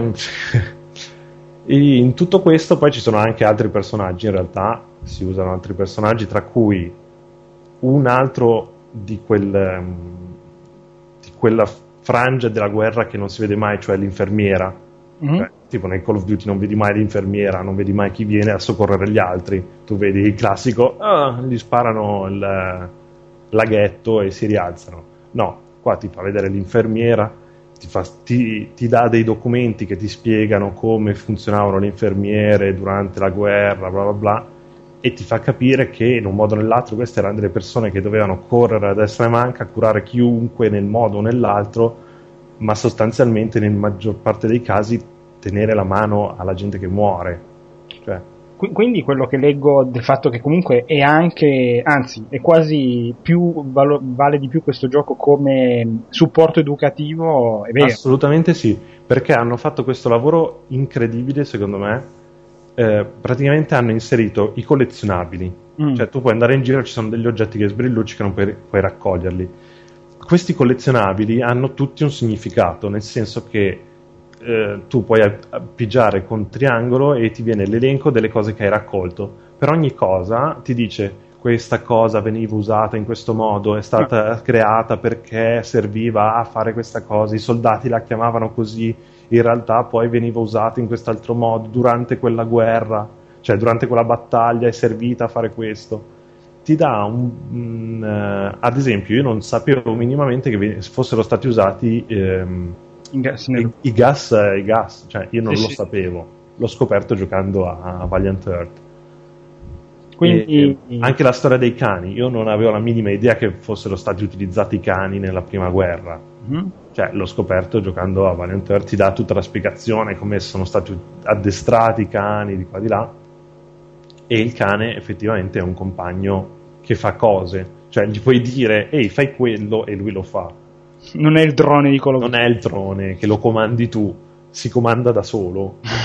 tu Quindi... gli dai solo gli ordini, è, è senziente pubblicare un gioco così nel centenario della prima guerra mondiale, insomma, yeah. ha il suo senso. Sì, sì, sì, però volevo far notare la cosa che lo fa vincere in, in modo stratosferico rispetto a COD, puoi coccolare il cane. Oh, bene, bene. Quindi, Pensavo è un bel gioco. E quindi è un bel gioco, perché secondo me Call of Duty peccava tantissimo che non potevi in, nessun modo toccare il cane. Sì, effettivamente se non facendoti strappare la giugulare. sì, esatto. Però era il cane che toccava a te. Tecnicismi, comunque c'era del tocco.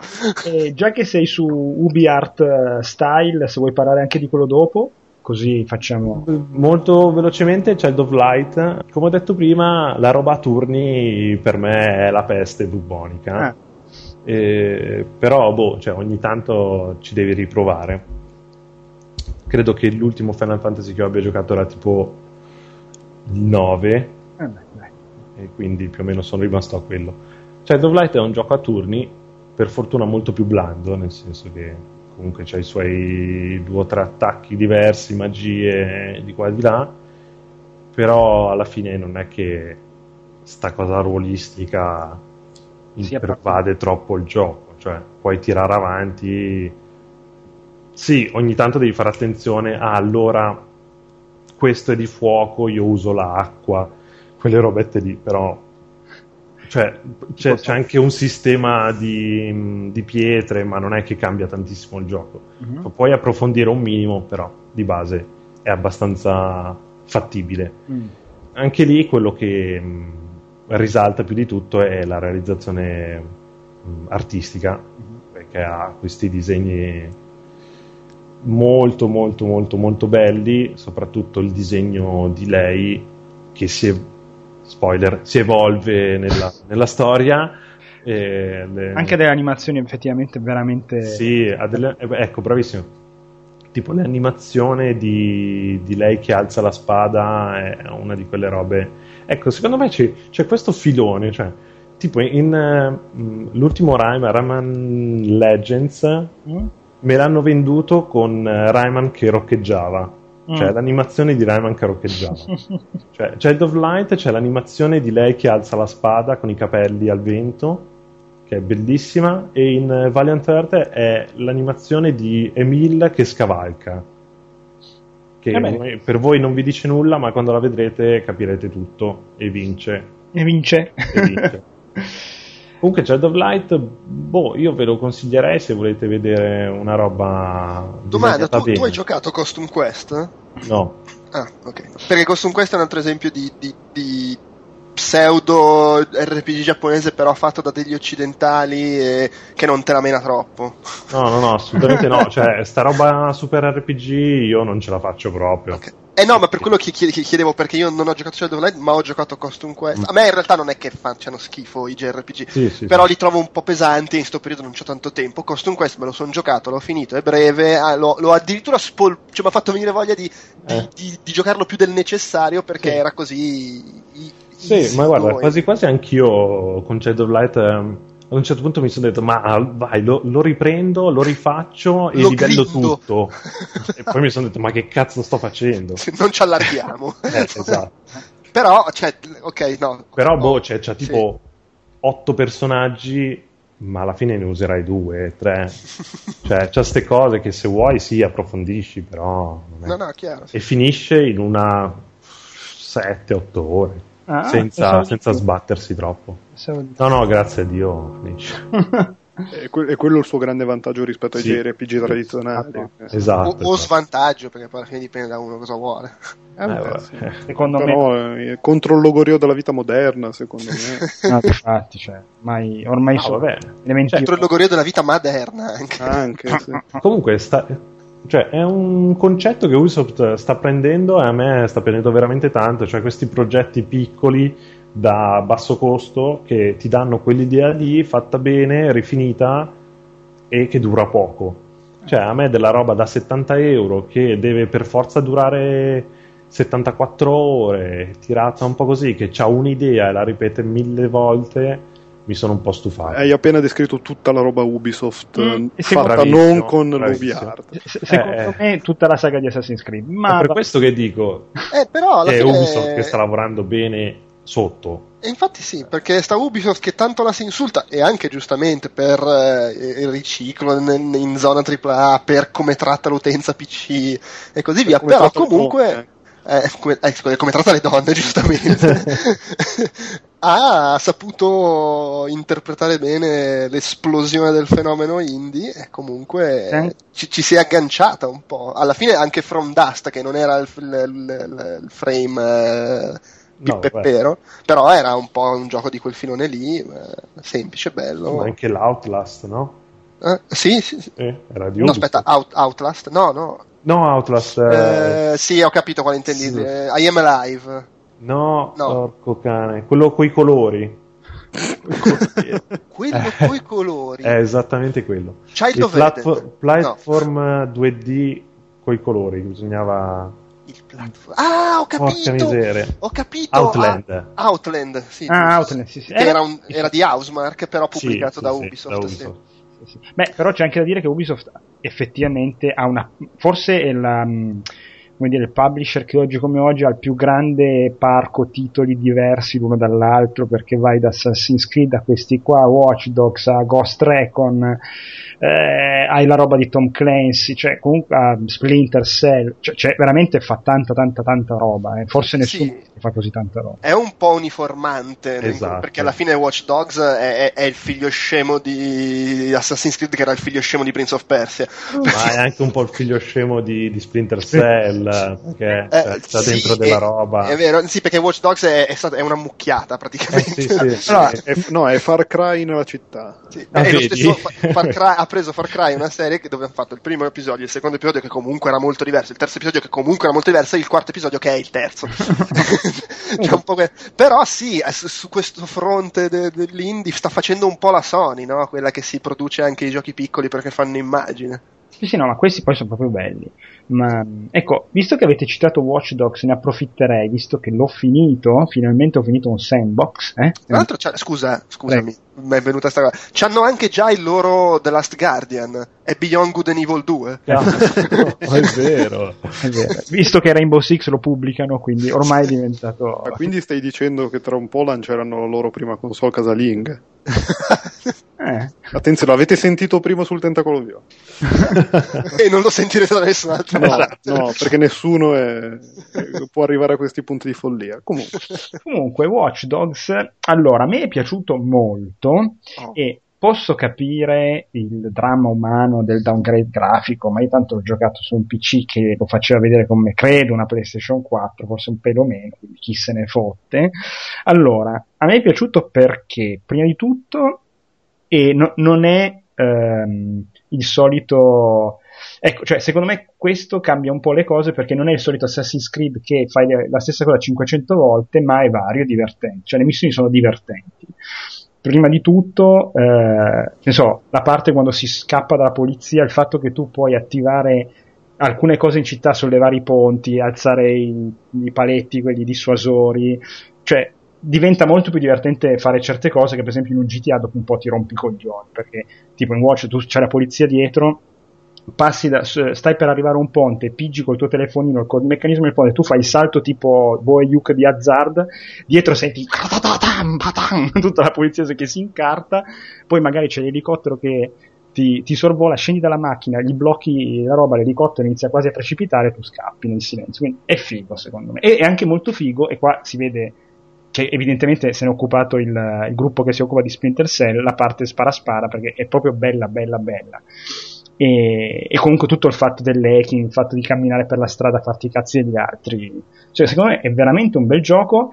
Se non fosse che ha veramente la trama di merda, ma di merda, che è uno stereotipo veramente dall'inizio alla fine, dove No, fosse... è, è peggio, è peggio dello stereotipo, perché lì hanno detto, beh, non lo facciamo super stereotipo, cambiamo questa cosa. gli è riuscita proprio male male. Malissimo. perché avessero fatto una trama dra- drammatica quanto vuoi, vabbè, tanto ormai i bambini morti, i videogiochi è pieno zeppo, da- cioè io ho- dopo che ho giocato la prima stagione di The Walking Dead non ho più le lacrime, le ho finite. Ness- niente potrà, cioè l'inizio di The Last of Us per me è una barzelletta rispetto a No. The Walking Dead, sì, no, cioè, The Walking Dead veramente mi sono sentito male, ma male, male, male. Questo è una barzelletta, Watch Dogs, la trama. e quindi secondo me Cioè, io non sapevo, cioè, non sapevo co- come ridere. cioè.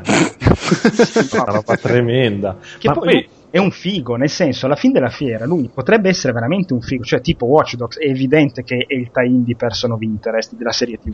È la sì, stessa sì, cosa. sì. ma è la prima cosa che ho detto quando ho visto il primo trailer tre anni fa, alle tre. Ma proprio uguale, uguale, cioè, manca solo la voce fuori campo all'inizio che dice eh, il governo degli Stati Uniti ha una Sì. macchina e l'ho creata io, cazzo. Cioè, Esatto. manca solo questo perché la grafica è uguale la... c'è in certe scene dici vabbè eh, dov'è il signor Reese C'è, c'è Gesù Killer. Esatto. cioè eh, quindi potevano farla molto molto meglio secondo me la trama peccato perché il resto secondo me gli è venuto proprio bene bene a meno che di un sacco di bug vabbè però quelli si vede non lo so, forse inesperienza di parte del team che ha fatto sta roba perché in Assassin's Creed non, ci- non- non ho più giocato gli ultimi e non credo ci siano più bachi del genere con gente che si incastra nei, nei muri, eh, roba del genere. Anche perché lì hanno rifatto un motore apposta, quindi vai a sapere. Eh sì, sì, sì, di fatto. Come Assa- cioè, Assassin's Creed, il problema è stato il terzo che avevano il motore nuovo, poi nel quarto più o meno hanno aggiustato, magari lì è stata la stessa cosa.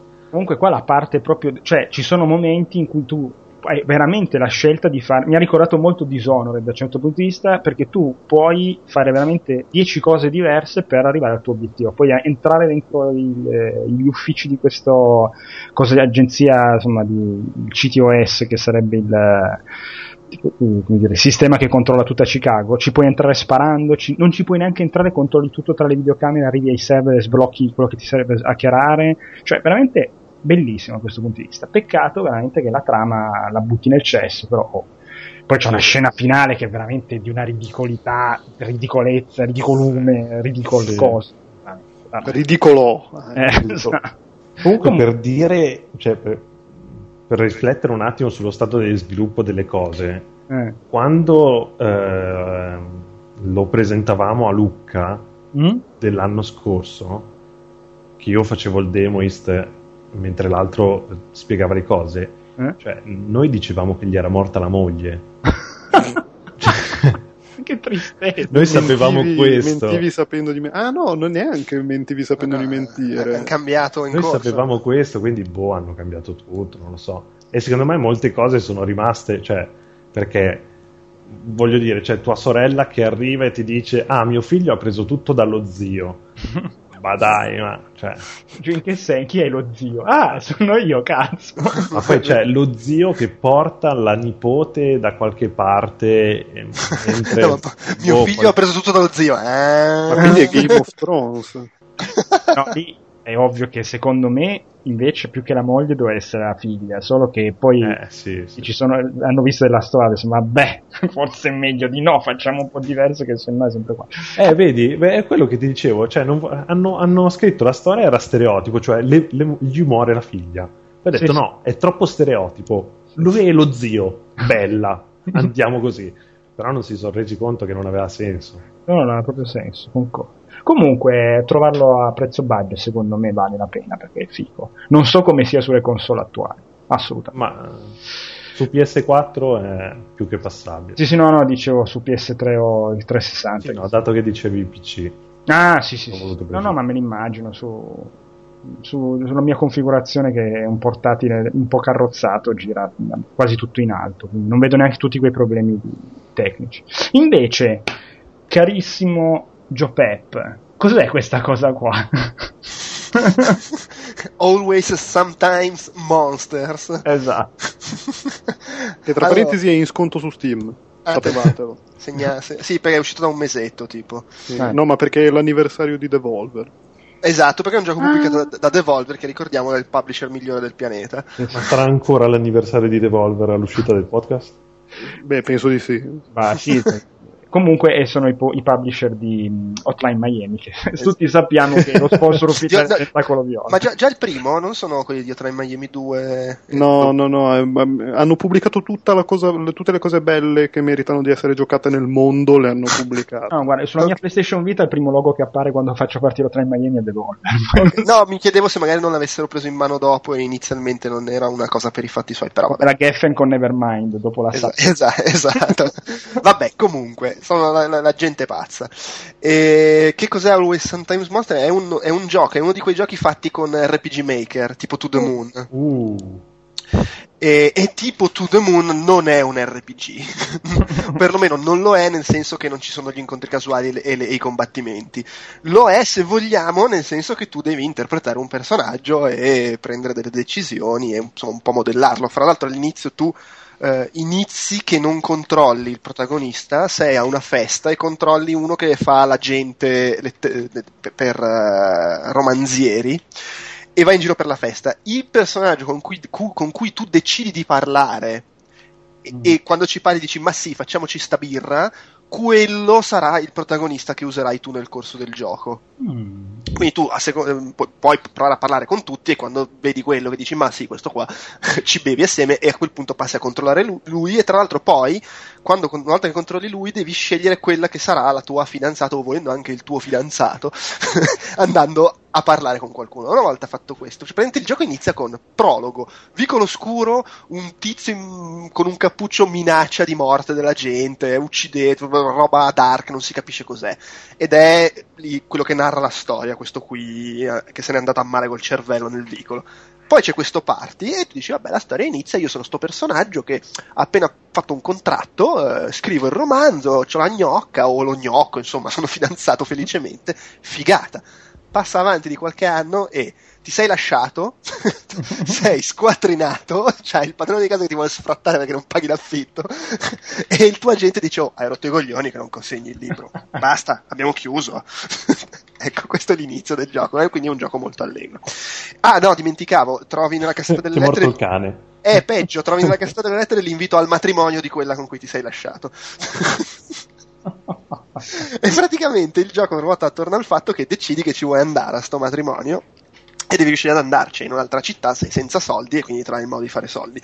E un po' tutto è, ruota attorno al decidere come comportarti sia legato al fare i soldi per fare quello che devi fare, ma anche magari, non so, c'è l'amico tossico, lo aiuto o no, cose del genere. E quindi hai sempre situazioni in cui puoi fare il bravo, lavorare, guadagnare i soldi o, non lo so, eh, fregare il bambino che ha i 200 dollari nel, nel salvadanaio, cose del lasciarlo morire, robe del genere. Sto guardando eh, screenshot è bellissimo, è proprio RPG Maker, cioè fantastico. quello, sì. O non so, de, pre, prendi un lavoro come giornalista e provano a corromperti, co- cose così.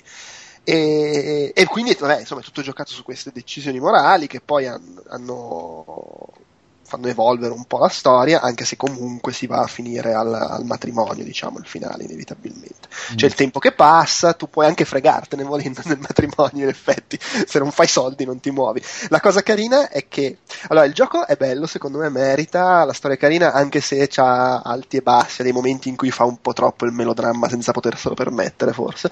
Mm però fatto bene, interessante le situazioni in cui ti mette, soprattutto il fatto che gioca tantissimo sul fatto che fare la persona onesta è una rottura di coglioni. cioè, se decidi di lavorare, due palle come una casa, spostare casse, eh, eh. piantare semi, robe del come The Sims. È, è pratica, cioè diventa The Sims se vuoi fare il bravo.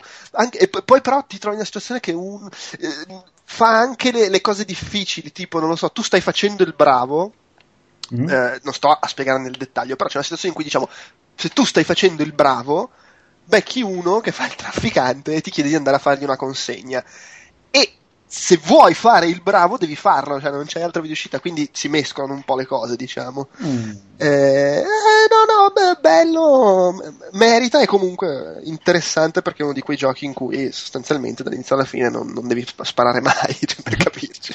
È tutto un po' avventura grafica se vogliamo, anche se non ci sono enigmi, ci sono boh, decisioni. Ah, e, e il finale è ci sono diversi finali a seconda di quello che fai, ma comunque gira e rigira finisce che vabbè, oh, però insomma, adesso mi guardo una commedia, eh. L'allegria, l'allegria eh, sì. con la R maiuscola. e, e, ovviamente il titolo è il tema del gioco, il fatto che gira e rigira un po' a tutti capita di comportarsi da merde ogni tanto.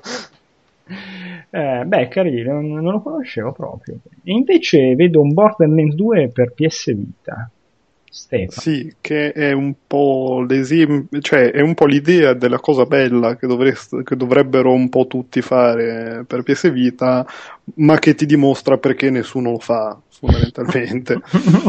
Nel senso che il port di per sé è, è incommiabile, gi- gira anche meglio di quello che si legge in giro, ah. per- perché tutti dicono: Oh mio dio, una merda, mi, cava- mi cavo gli occhi. eh, in realtà è dignitoso, ha ovviamente i, i suoi limiti, nel senso che non, non, nei posti dove ti arrivano addosso 10 nemici, magari te ne arrivano 5. Ah, ok però voglio dire, cioè, mh, considerando che non ti sta esplodendo PS Vita tra le mani e riesci a farli girare tutti e cinque, mh, mi sentirei anche contento così. Invece. E, il, il, pro- il, problema più grosso è, è, che lo stai giocando su PS Vita, nel senso che è bello da vedere, è divertente perché Borderlands, è, se, se, ti piace è divertente ed è fatto mm. bene, è comunque un, un, un giocone enorme, bello solido E, e, però cioè, lo, lo, giochi su, su, quel layout di quella console lì che non è esattamente comodo neanche per i giochi indie fatti apposta. Puoi immaginarti con un, uh, con un gioco che è già strizzato con un joypad normale. Sì, sì, Nel senso vale a proprio... trovare altre tre persone con uh, eh, no, in realtà, in realtà anche, anche, quello c'è la limitazione nel senso che puoi giocare online eh, però puoi giocare solo in due invece che in quattro. Ah, vabbè. Eh, però cioè, anche lì è, vale lo stesso discorso, se sei un purista ti gira il cazzo, il, il fatto è che se sei un purista ci hai giocato due anni fa su PC, quindi, quindi, puoi anche accettare il fatto che ci siano cinque nemici invece che dieci e, e due persone contemporaneamente invece che quattro. Tra l'altro, questo è probabilmente l'ultimo gioco di questo tipo che vedremo su PlayStation Vita. Assolutamente. che, che, è esatto, cioè perché c'era l'intervista al, non, boh, al capo del, boh, del, mondo dell'Europa di Sony, una cosa del genere, che diceva proprio esplicitamente: Ah, no, PlayStation Vita noi ci crediamo, farà questo, questo e quest'altro. Certo, mm, possiamo scordarci che sia la console dei giochi AAA che era quello come l'avevamo presentata inizialmente. No, difficilmente vedremo grosse produzioni di quel tipo su PlayStation Vita in futuro. Eh, Bella! no, ma cioè, rassicurante. Eh. Ripeto, il, il, il, fatto è che funzionerebbe anche è che Borderlands non è esattamente il, il gioco perfetto da giocarti no, eh. comodamente sull'autobus. comodamente. Cioè, cioè secondo, secondo, me tiri più bestemmie che Germano Mosconi. Buonanima, ricordiamo. sempre, sempre. eh, eh, boh, eh, quindi nel senso valido, valido con riserva. Valido con riserva, nonostante appunto. Valido, valido, con riserva perché poi, soprattutto, nella scaletta ho segnato Borderlands 2 Vita barra PC perché eh, giocando a quello su PS Vita ho messo, quello, ho messo la versione PC nella, nella wishlist di Steam e me lo sono comprato appena, ah. appena scendeva di prezzo. Perché, perché, mi ha fatto venire voglia di giocarci in maniera decente. Ed effettivamente su PC è una roba che, che mamma mia cioè, quanto, era, quanto, era, figo, fluido, 60 fps vabbè ah, quella per PlayStation Vita effettivamente poi l'occhio sì. lo, li nota la differenza di eh, ma sì, boh, cioè che più che altro sei un po' ok, poi ci giochi perché poi ripeto il gioco è quello esattamente portato portato uno, cioè uno a uno, eh, con, con, con i suoi limiti, ma uno a uno. E... Sì, sì, il gioco è quello, non è un, un altro gioco. E quindi, e, quindi, ritrovi tutto quello che ti è piaciuto, se ti era piaciuto all'epoca, eh, però ti viene voglia di giocarci più comodamente senza farti venire i crampi alle mani. Uh-huh.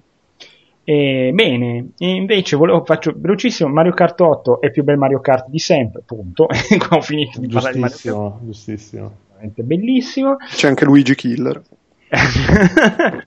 no, c'è una cosa che purtroppo è qua però è Nintendo che non, non puoi, non puoi eh, chiamare gli amici a giocare nella tua partita, ma devono essere loro a iniziare il gioco, vedere che tu stai giocando online aggiungerci alla tua partita e se una partita privata ci parli pure prima della partita, se invece una partita pubblica niente, vai con i fumetti con scritto ah che bello vederti qua, rivolto a tutti i 12 persone, ah che figata, rivolto a tutti i 12 persone, vabbè. Comunque Mario Kart 8 è veramente fichissimo, quello invece di cui volevo parlare velocissimamente è Sometimes You Die, che è un gioco molto indie per iOS, che per i fan di www secondo me un occhio ce lo devono dare praticamente eh, noi si è un quadrato eh, è un gioco bidimensionale di piattaforme eh, noi prendiamo i, i, panni di un quadrato che appunto deve andare nello schermo successivo però c'è un però. Quando si muore il quadrato praticamente eh, il nostro cadavere rimane fermo dove è morto e eh, noi ripartiamo dall'inizio della schermata. Quindi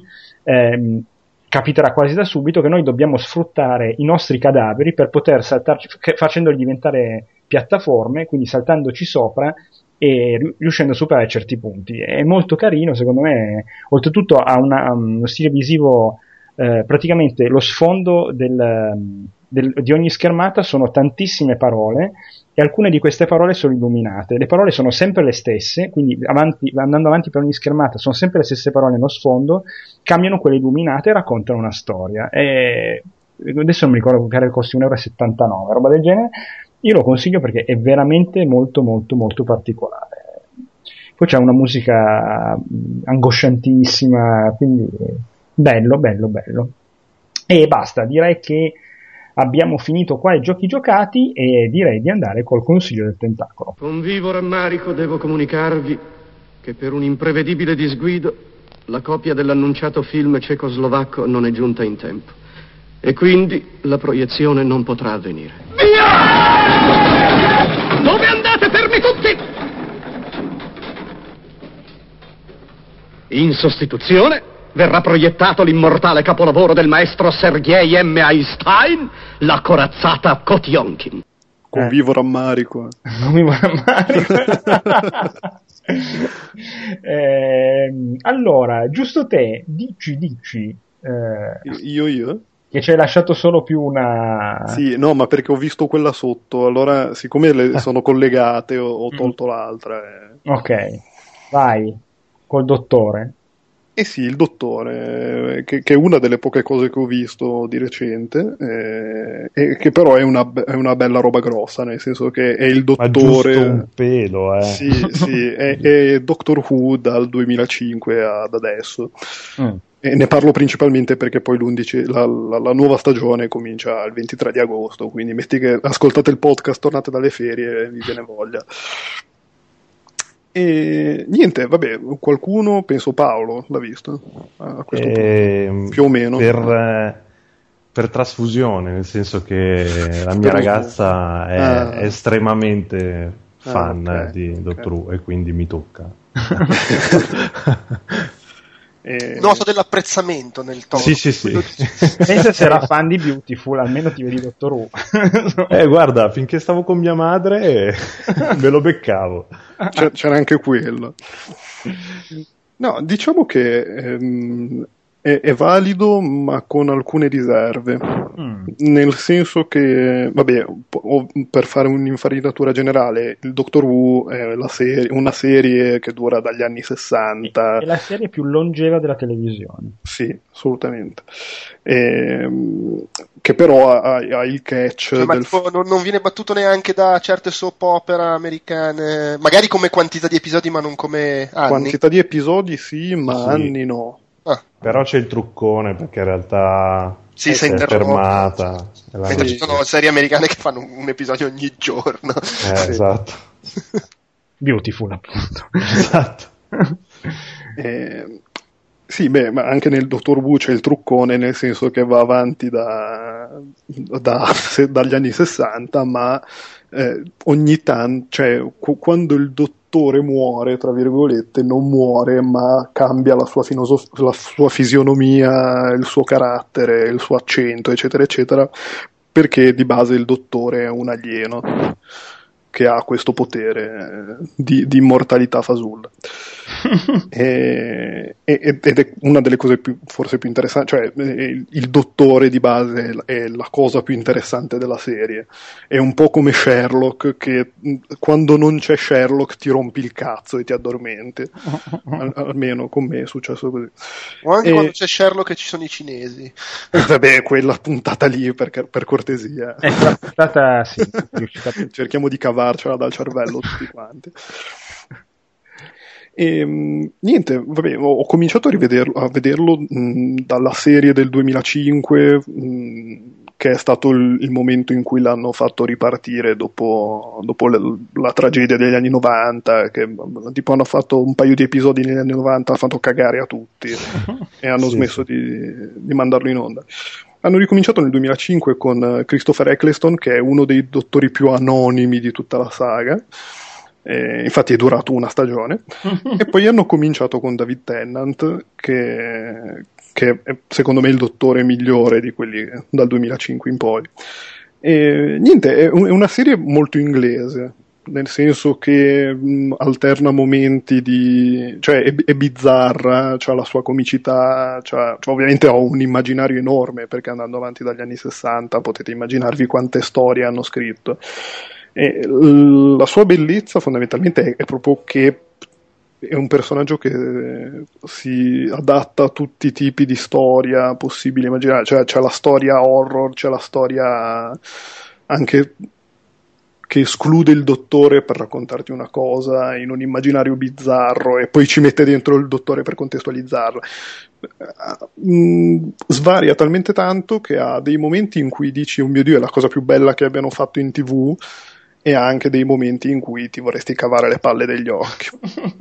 e, e, secondo me le migliori sono, vabbè, a parte che cosa molto interessante, alcune puntate le ha scritte Moffat, che è lo stesso scrittore di, di, Sherlock. Primariamente, cioè, è diventato famoso con... Eh, esatto, è, cominciato, eh, sì, è diventato famoso quando scriveva le, le storie belle di Doctor Who esatto. nelle stagioni dove lui non era il, lo showrunner.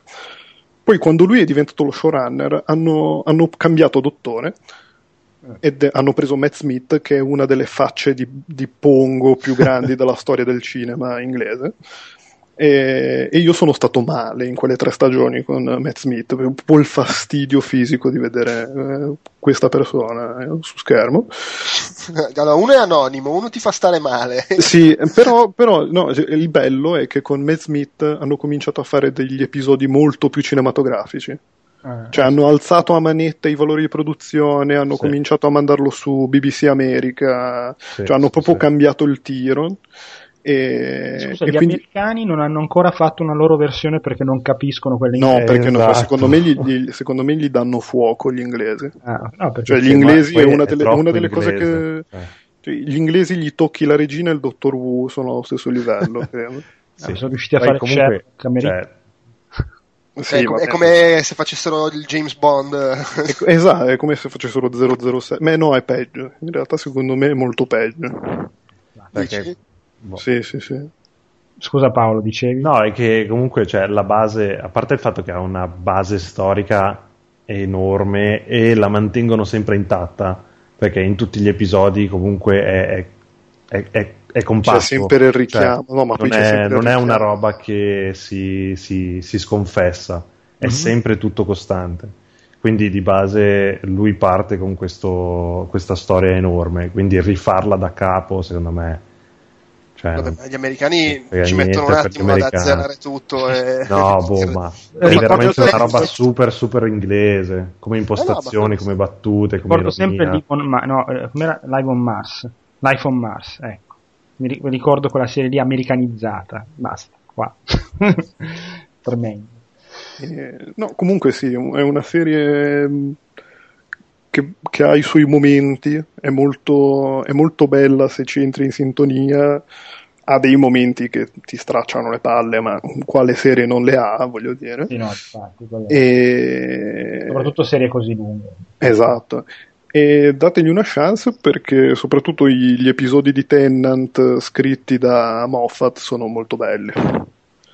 Quindi, per, per, per, uno su tutti, Don't Blink, che, che paradossalmente è l'episodio, è uno degli episodi dove non c'è il dottore, che solitamente sono brutti. È arrivato Moffat, ha fatto un episodio senza dottore e l'ha fatto bello. è, è, capace il ragazzo. Sì, sì, sì, sì. Ehm, eh. Bene, visto che il buon David Tennant è anche collegato a, alla citazione di Paolo, dici sì. Allora io mi sono preparato perché mm.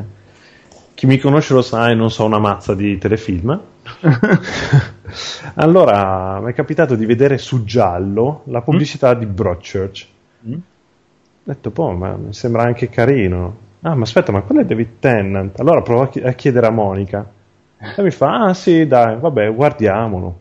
Vai a sapere, proviamo, così, tanto per... E invece?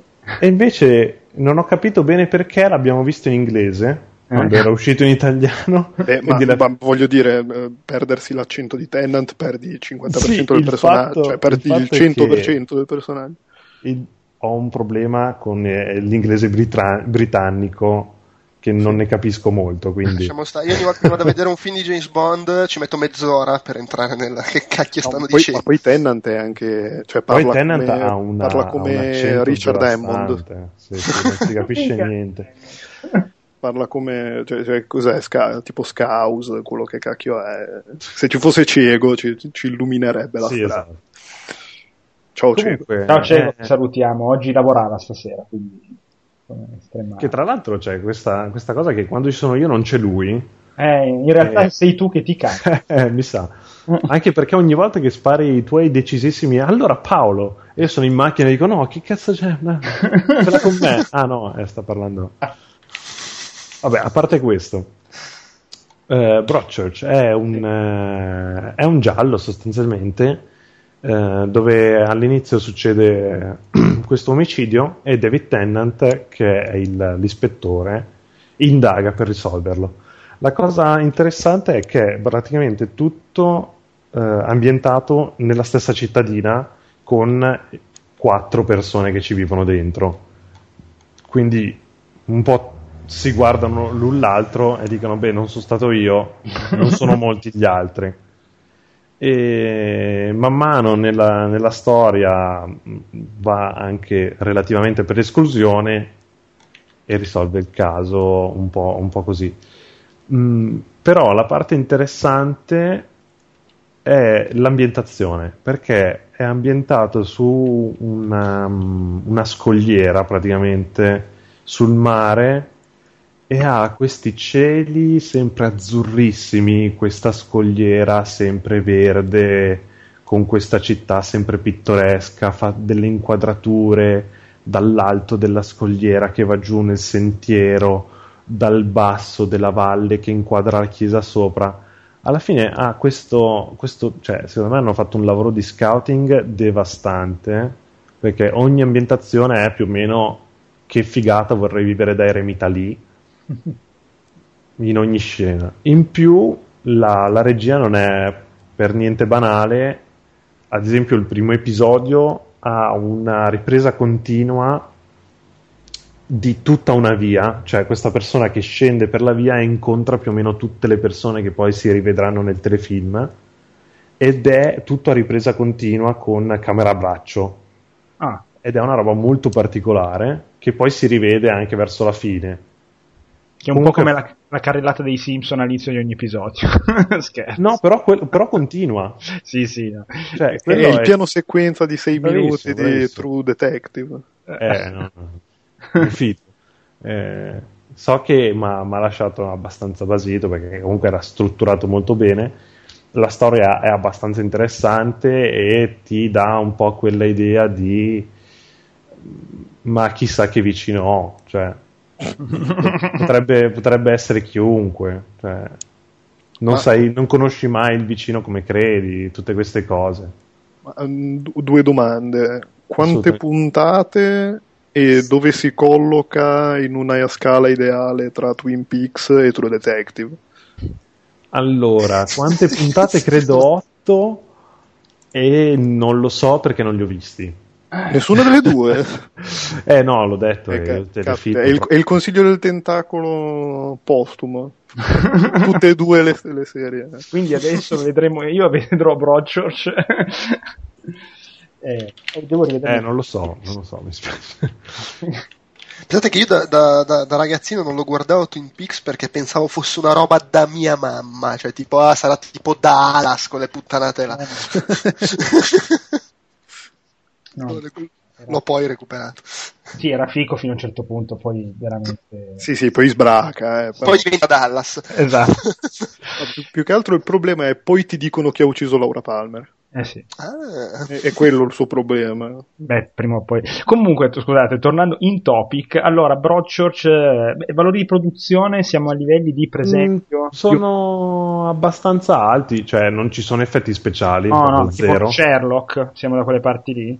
Eh, credo di sì, non l'ho visto. Ah, ci Continuiamo no, a fare domande difficili. No. Ragazzi, le serie TV non ne so. Ah, già, niente. è vero, è vero. No, niente, zero. Eh, no, comunque non ci sono robe cheap né niente, la recitazione è molto, è molto solida.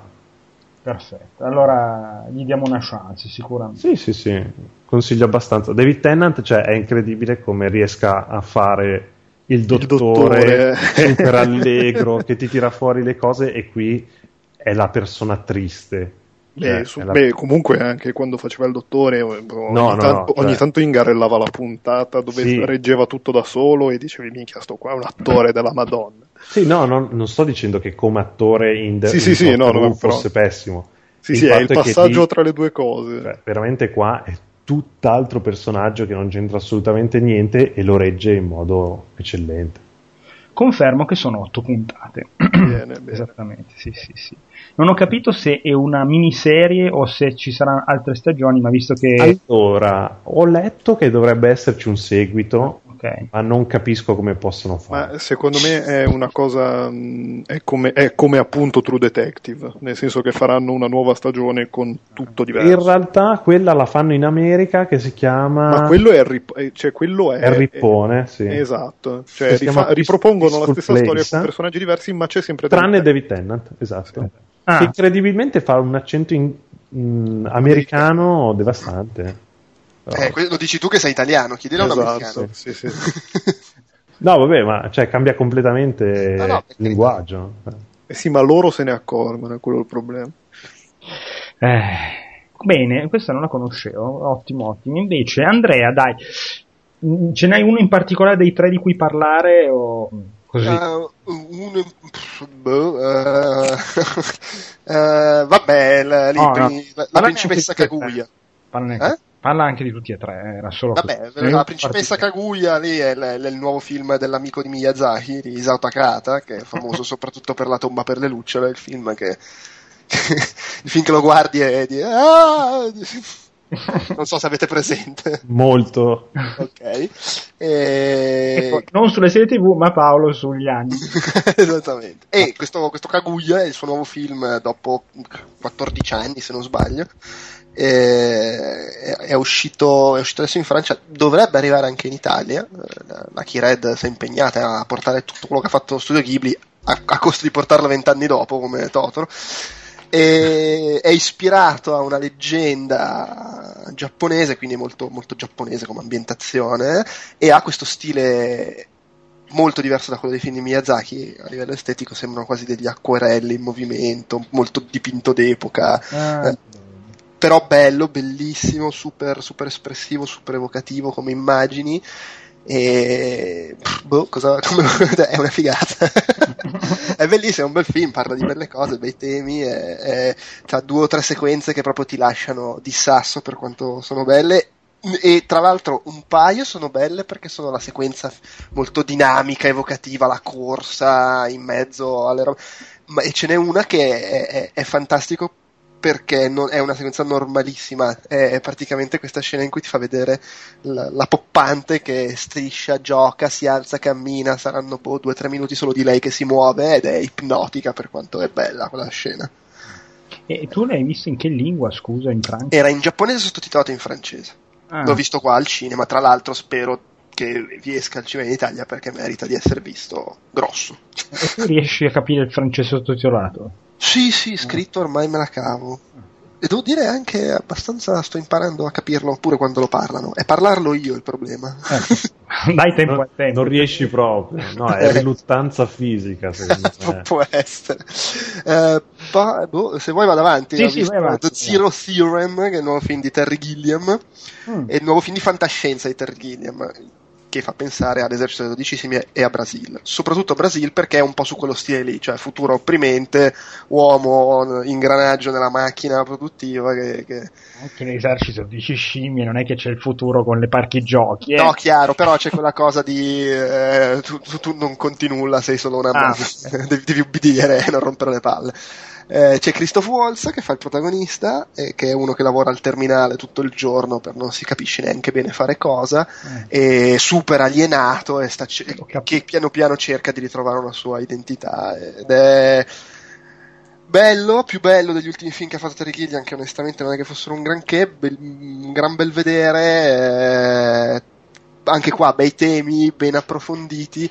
Se volete un film in cui che, con il finale che spiega tutto, non andate a vederlo. Questo è un film con il finale che dici: Aspetta, cosa? Eh? Può ripetere gli ultimi dieci minuti, grazie, proiezionista. eh, però è il.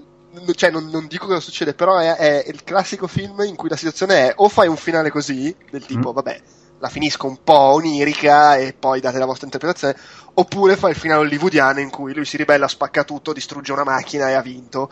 Ah, Eh, ok. Meglio così, onestamente, per il film che è così bizzarro, drammatico, surreale, eccetera. D'altronde da uno che ha diretto sei film dei Monty Python, insomma. Eh. E ovviamente ci- ci- ci- c'entra quella comicità assurda, quella.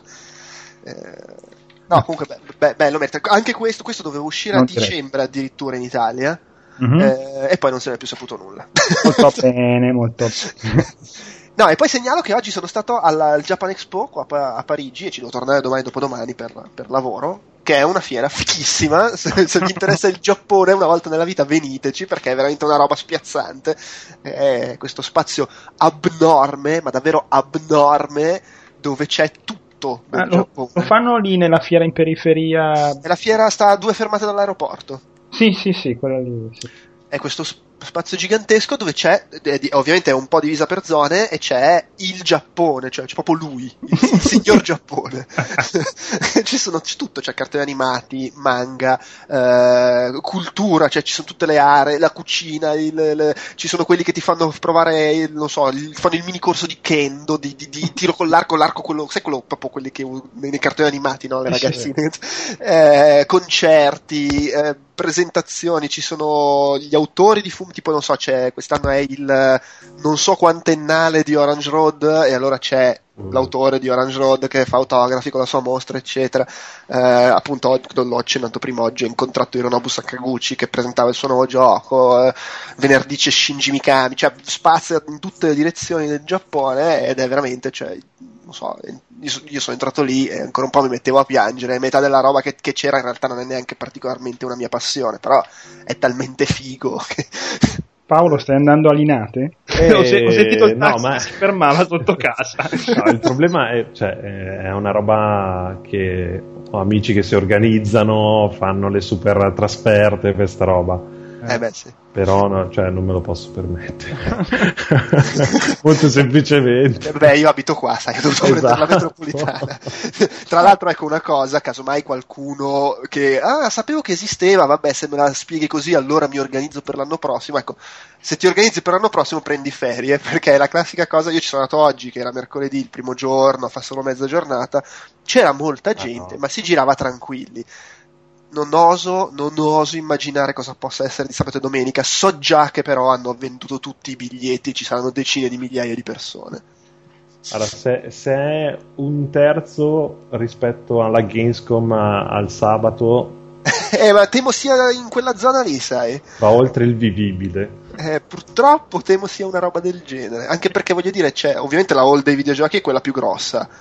E vabbè, sono so- quasi solo videogiochi giapponesi, quindi manca tanto di quello che c'è alla Gamescom. Però intanto c'è quello e poi c'è tutto il resto. No, dico, intendevo di gente. Eh sì, sì, no, no, ma è te- cioè, immagina quanta gente può richiamare. Eh, sì, una sì. E poi qua in Francia comunque sono molto... cioè, non è neanche settoriale come sarebbe magari una fiera del genere in Italia. Secondo me ci vanno anche... No, so, Francia più adulti. più avanti. Eh, sì, sì, no, No, a eh. livello di mercato di videogiochi è...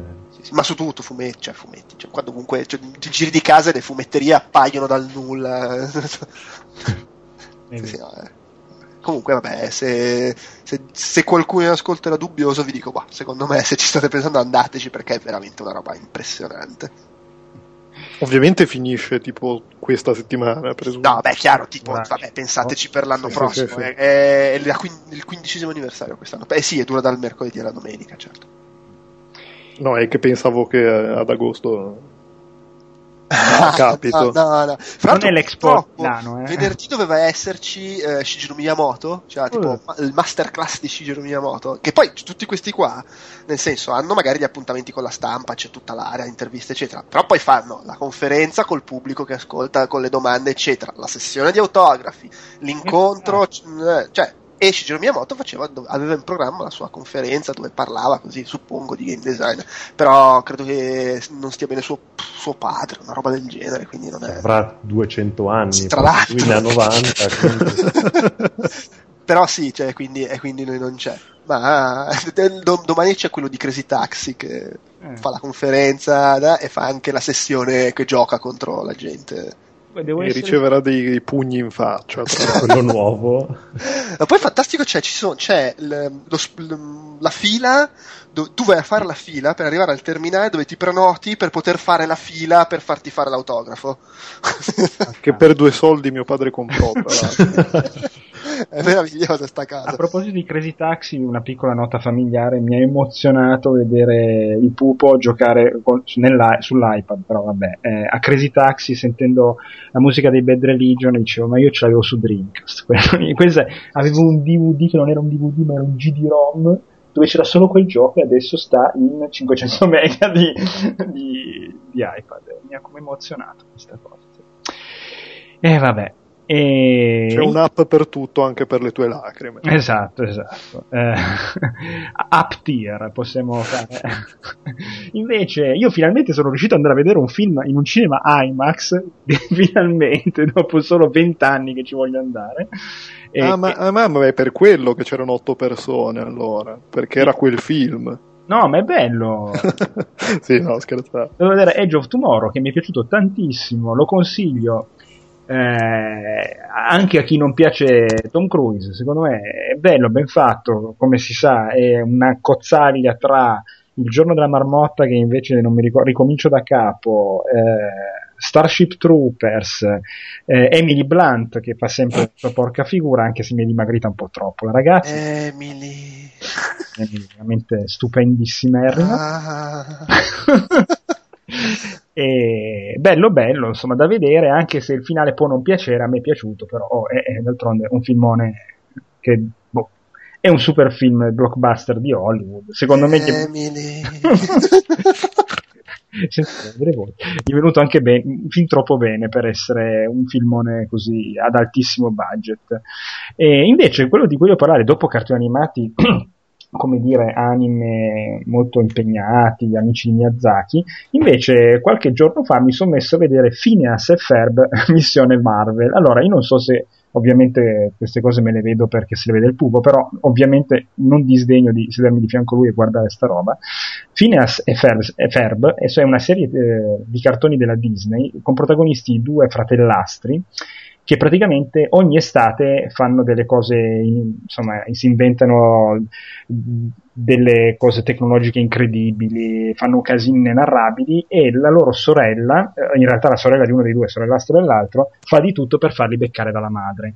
Questi, che ne so, creano razzi, fanno raggi della morte, oltretutto eh, possiedono un, un ornitorinco che in realtà è una spia segreta tipo James Bond e, e ovviamente c'è il super cattivo che vuole distruggere il mondo, comunque fare casino, e loro riescono a sventare sempre i piani grazie anche all'ornitorinco. In questo episodio, che è speciale, dura 40 minuti, loro riescono a far perdere i poteri a Hulk, Spider-Man, eh, questa è, insomma, è, la, è la joint venture eh, dopo l'acquisizione di Marvel, a Hulk, Spider-Man, Thor e Iron Man, e che Tony Stark rimane bloccato nella, nella, nell'armatura e non si può muovere, lo portano via con un carrellino. E, è molto carino, se lo si trova tranquillamente su internet, basta cercare appunto Phineas e Ferb Missione Marvel, fa molto ridere e i doppiatori in italiano dei personaggi del, eh, si dice, dei supereroi sono gli stessi che vengono usati in Ultimate Spider-Man e in um, e in Avengers Assemble, che sono altre due serie molto molto carine. Quindi io lo consiglio. Anche la serie di Phineas FR fa ridere, insomma, è una roba un po' da bambini, però fa, ridere, a me fa ridere, cazzo volete. Io non ho mai visto un episodio, ma mi fanno sempre ridere perché quando li, quando li, vedo nel merchandise, in giro per le strade, eccetera, eccetera, mi fa ridere il fatto che loro abbiano due nasi giganteschi. Sì, sì. E eh. sono esattamente come io facevo la caricatura di un mio amico alle superiori che aveva un naso gigantesco. Beh, in, questa, in questo episodio loro sono in una stazione spaziale, perché questo è il livello delle loro avventure, con i loro amici, perché loro creano tutte queste cose per far divertire gli amici, no? E la stazione spaziale ha la forma della testa di uno dei due. Dicono, ma sei sicuro? Quando eh, Tony Stark gli fa mm, la vostra stazione spaziale ha deviato un raggio che ci ha rubato i poteri, ma sei sicuro che era la nostra stazione spaziale? Gli fanno vedere la foto, sì, era la nostra, era uguale alla tua testa, quindi no, molto molto carino. Va bene, direi che dopo questo sproloquio di cartoni animati americani inutili, posso innanzitutto ringraziare tutti voi, Andrea, Paolo e Stefano. Di, Grazie a te. Infatti, no. Grazie per l'invito. Eh, della pazienza che avete avuto e niente, gente che si addormenta e gente che pensa ancora a Emily Blunt, lo sento, eh, questa, da lontano. no, però mi ha perso troppi chili eh, rispetto a eh, cos'è, The Investigate Bureau, no, come si chiama? Quello dei, del destino lì, del bureau con... Oh, Vabbè, ma qua doveva fare. Eh, mi... No, qua doveva fare la, la, la super. Uh, doveva fare quella di, di, col casco di Call of Duty. sì, sì, e peraltro con la spada di Cloud. Di... Vabbè, comunque, io vi ringrazio tantissimissimo. Il Tentacolo Viola tornerà dopo le vacanze, dopo Colonia, dopo. Boh, tornerà tornerà? tornerà? Tornerà, arriverà 40, 39, 40, non si sa. No, è che a Colonia presentano quello che non hanno presentato alle 3, quello che ci è eh, rimasto malissimo. Sì. Come cazzo si chiama? Oh. The Last Guardian. No. oh. Eh, Quantum Break. Eh? Quantum Break. Quantum Break, bravo, quello, esatto. Quindi per forza ne si parlerà, che probabilmente sarà annunciato per il 2027. Eh. Serino, eh, ragazzi. Si... Fra, fra, l'altro, Stefano, tu adesso che sei apparso anche qua, ti manca solo di apparire nel, nei video dell'opinionista e poi Così. tutto il giro di Outcast. eh, Sound Shower. Ah, giusto. Sound shower, sì, sì, sì eh. peraltro per favore, facciamo fare a qualche puntata in più di Sound Shower. Eh, dipendesse da me, guarda. Va bene. In genere mi dicono, ah, abbiamo registrato la puntata un mese e mezzo dopo. Meanwhile. Esattamente. Va bene, ancora un salutone, grazie e buonanotte a tutti. ciao. ciao. ciao.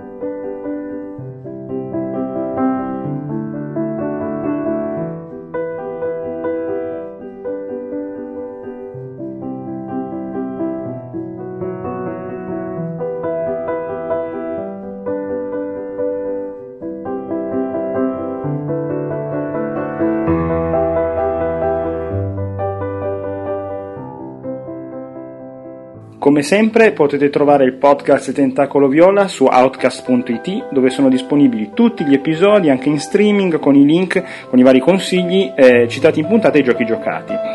Ci trovate ovviamente su iTunes cercando Outcast il tentacolo viola o Outcast tutti i podcast audio, su Twitter all'indirizzo twitter.com slash il tentacolo o su Facebook eh, cercando semplicemente il tentacolo viola tutto attaccato.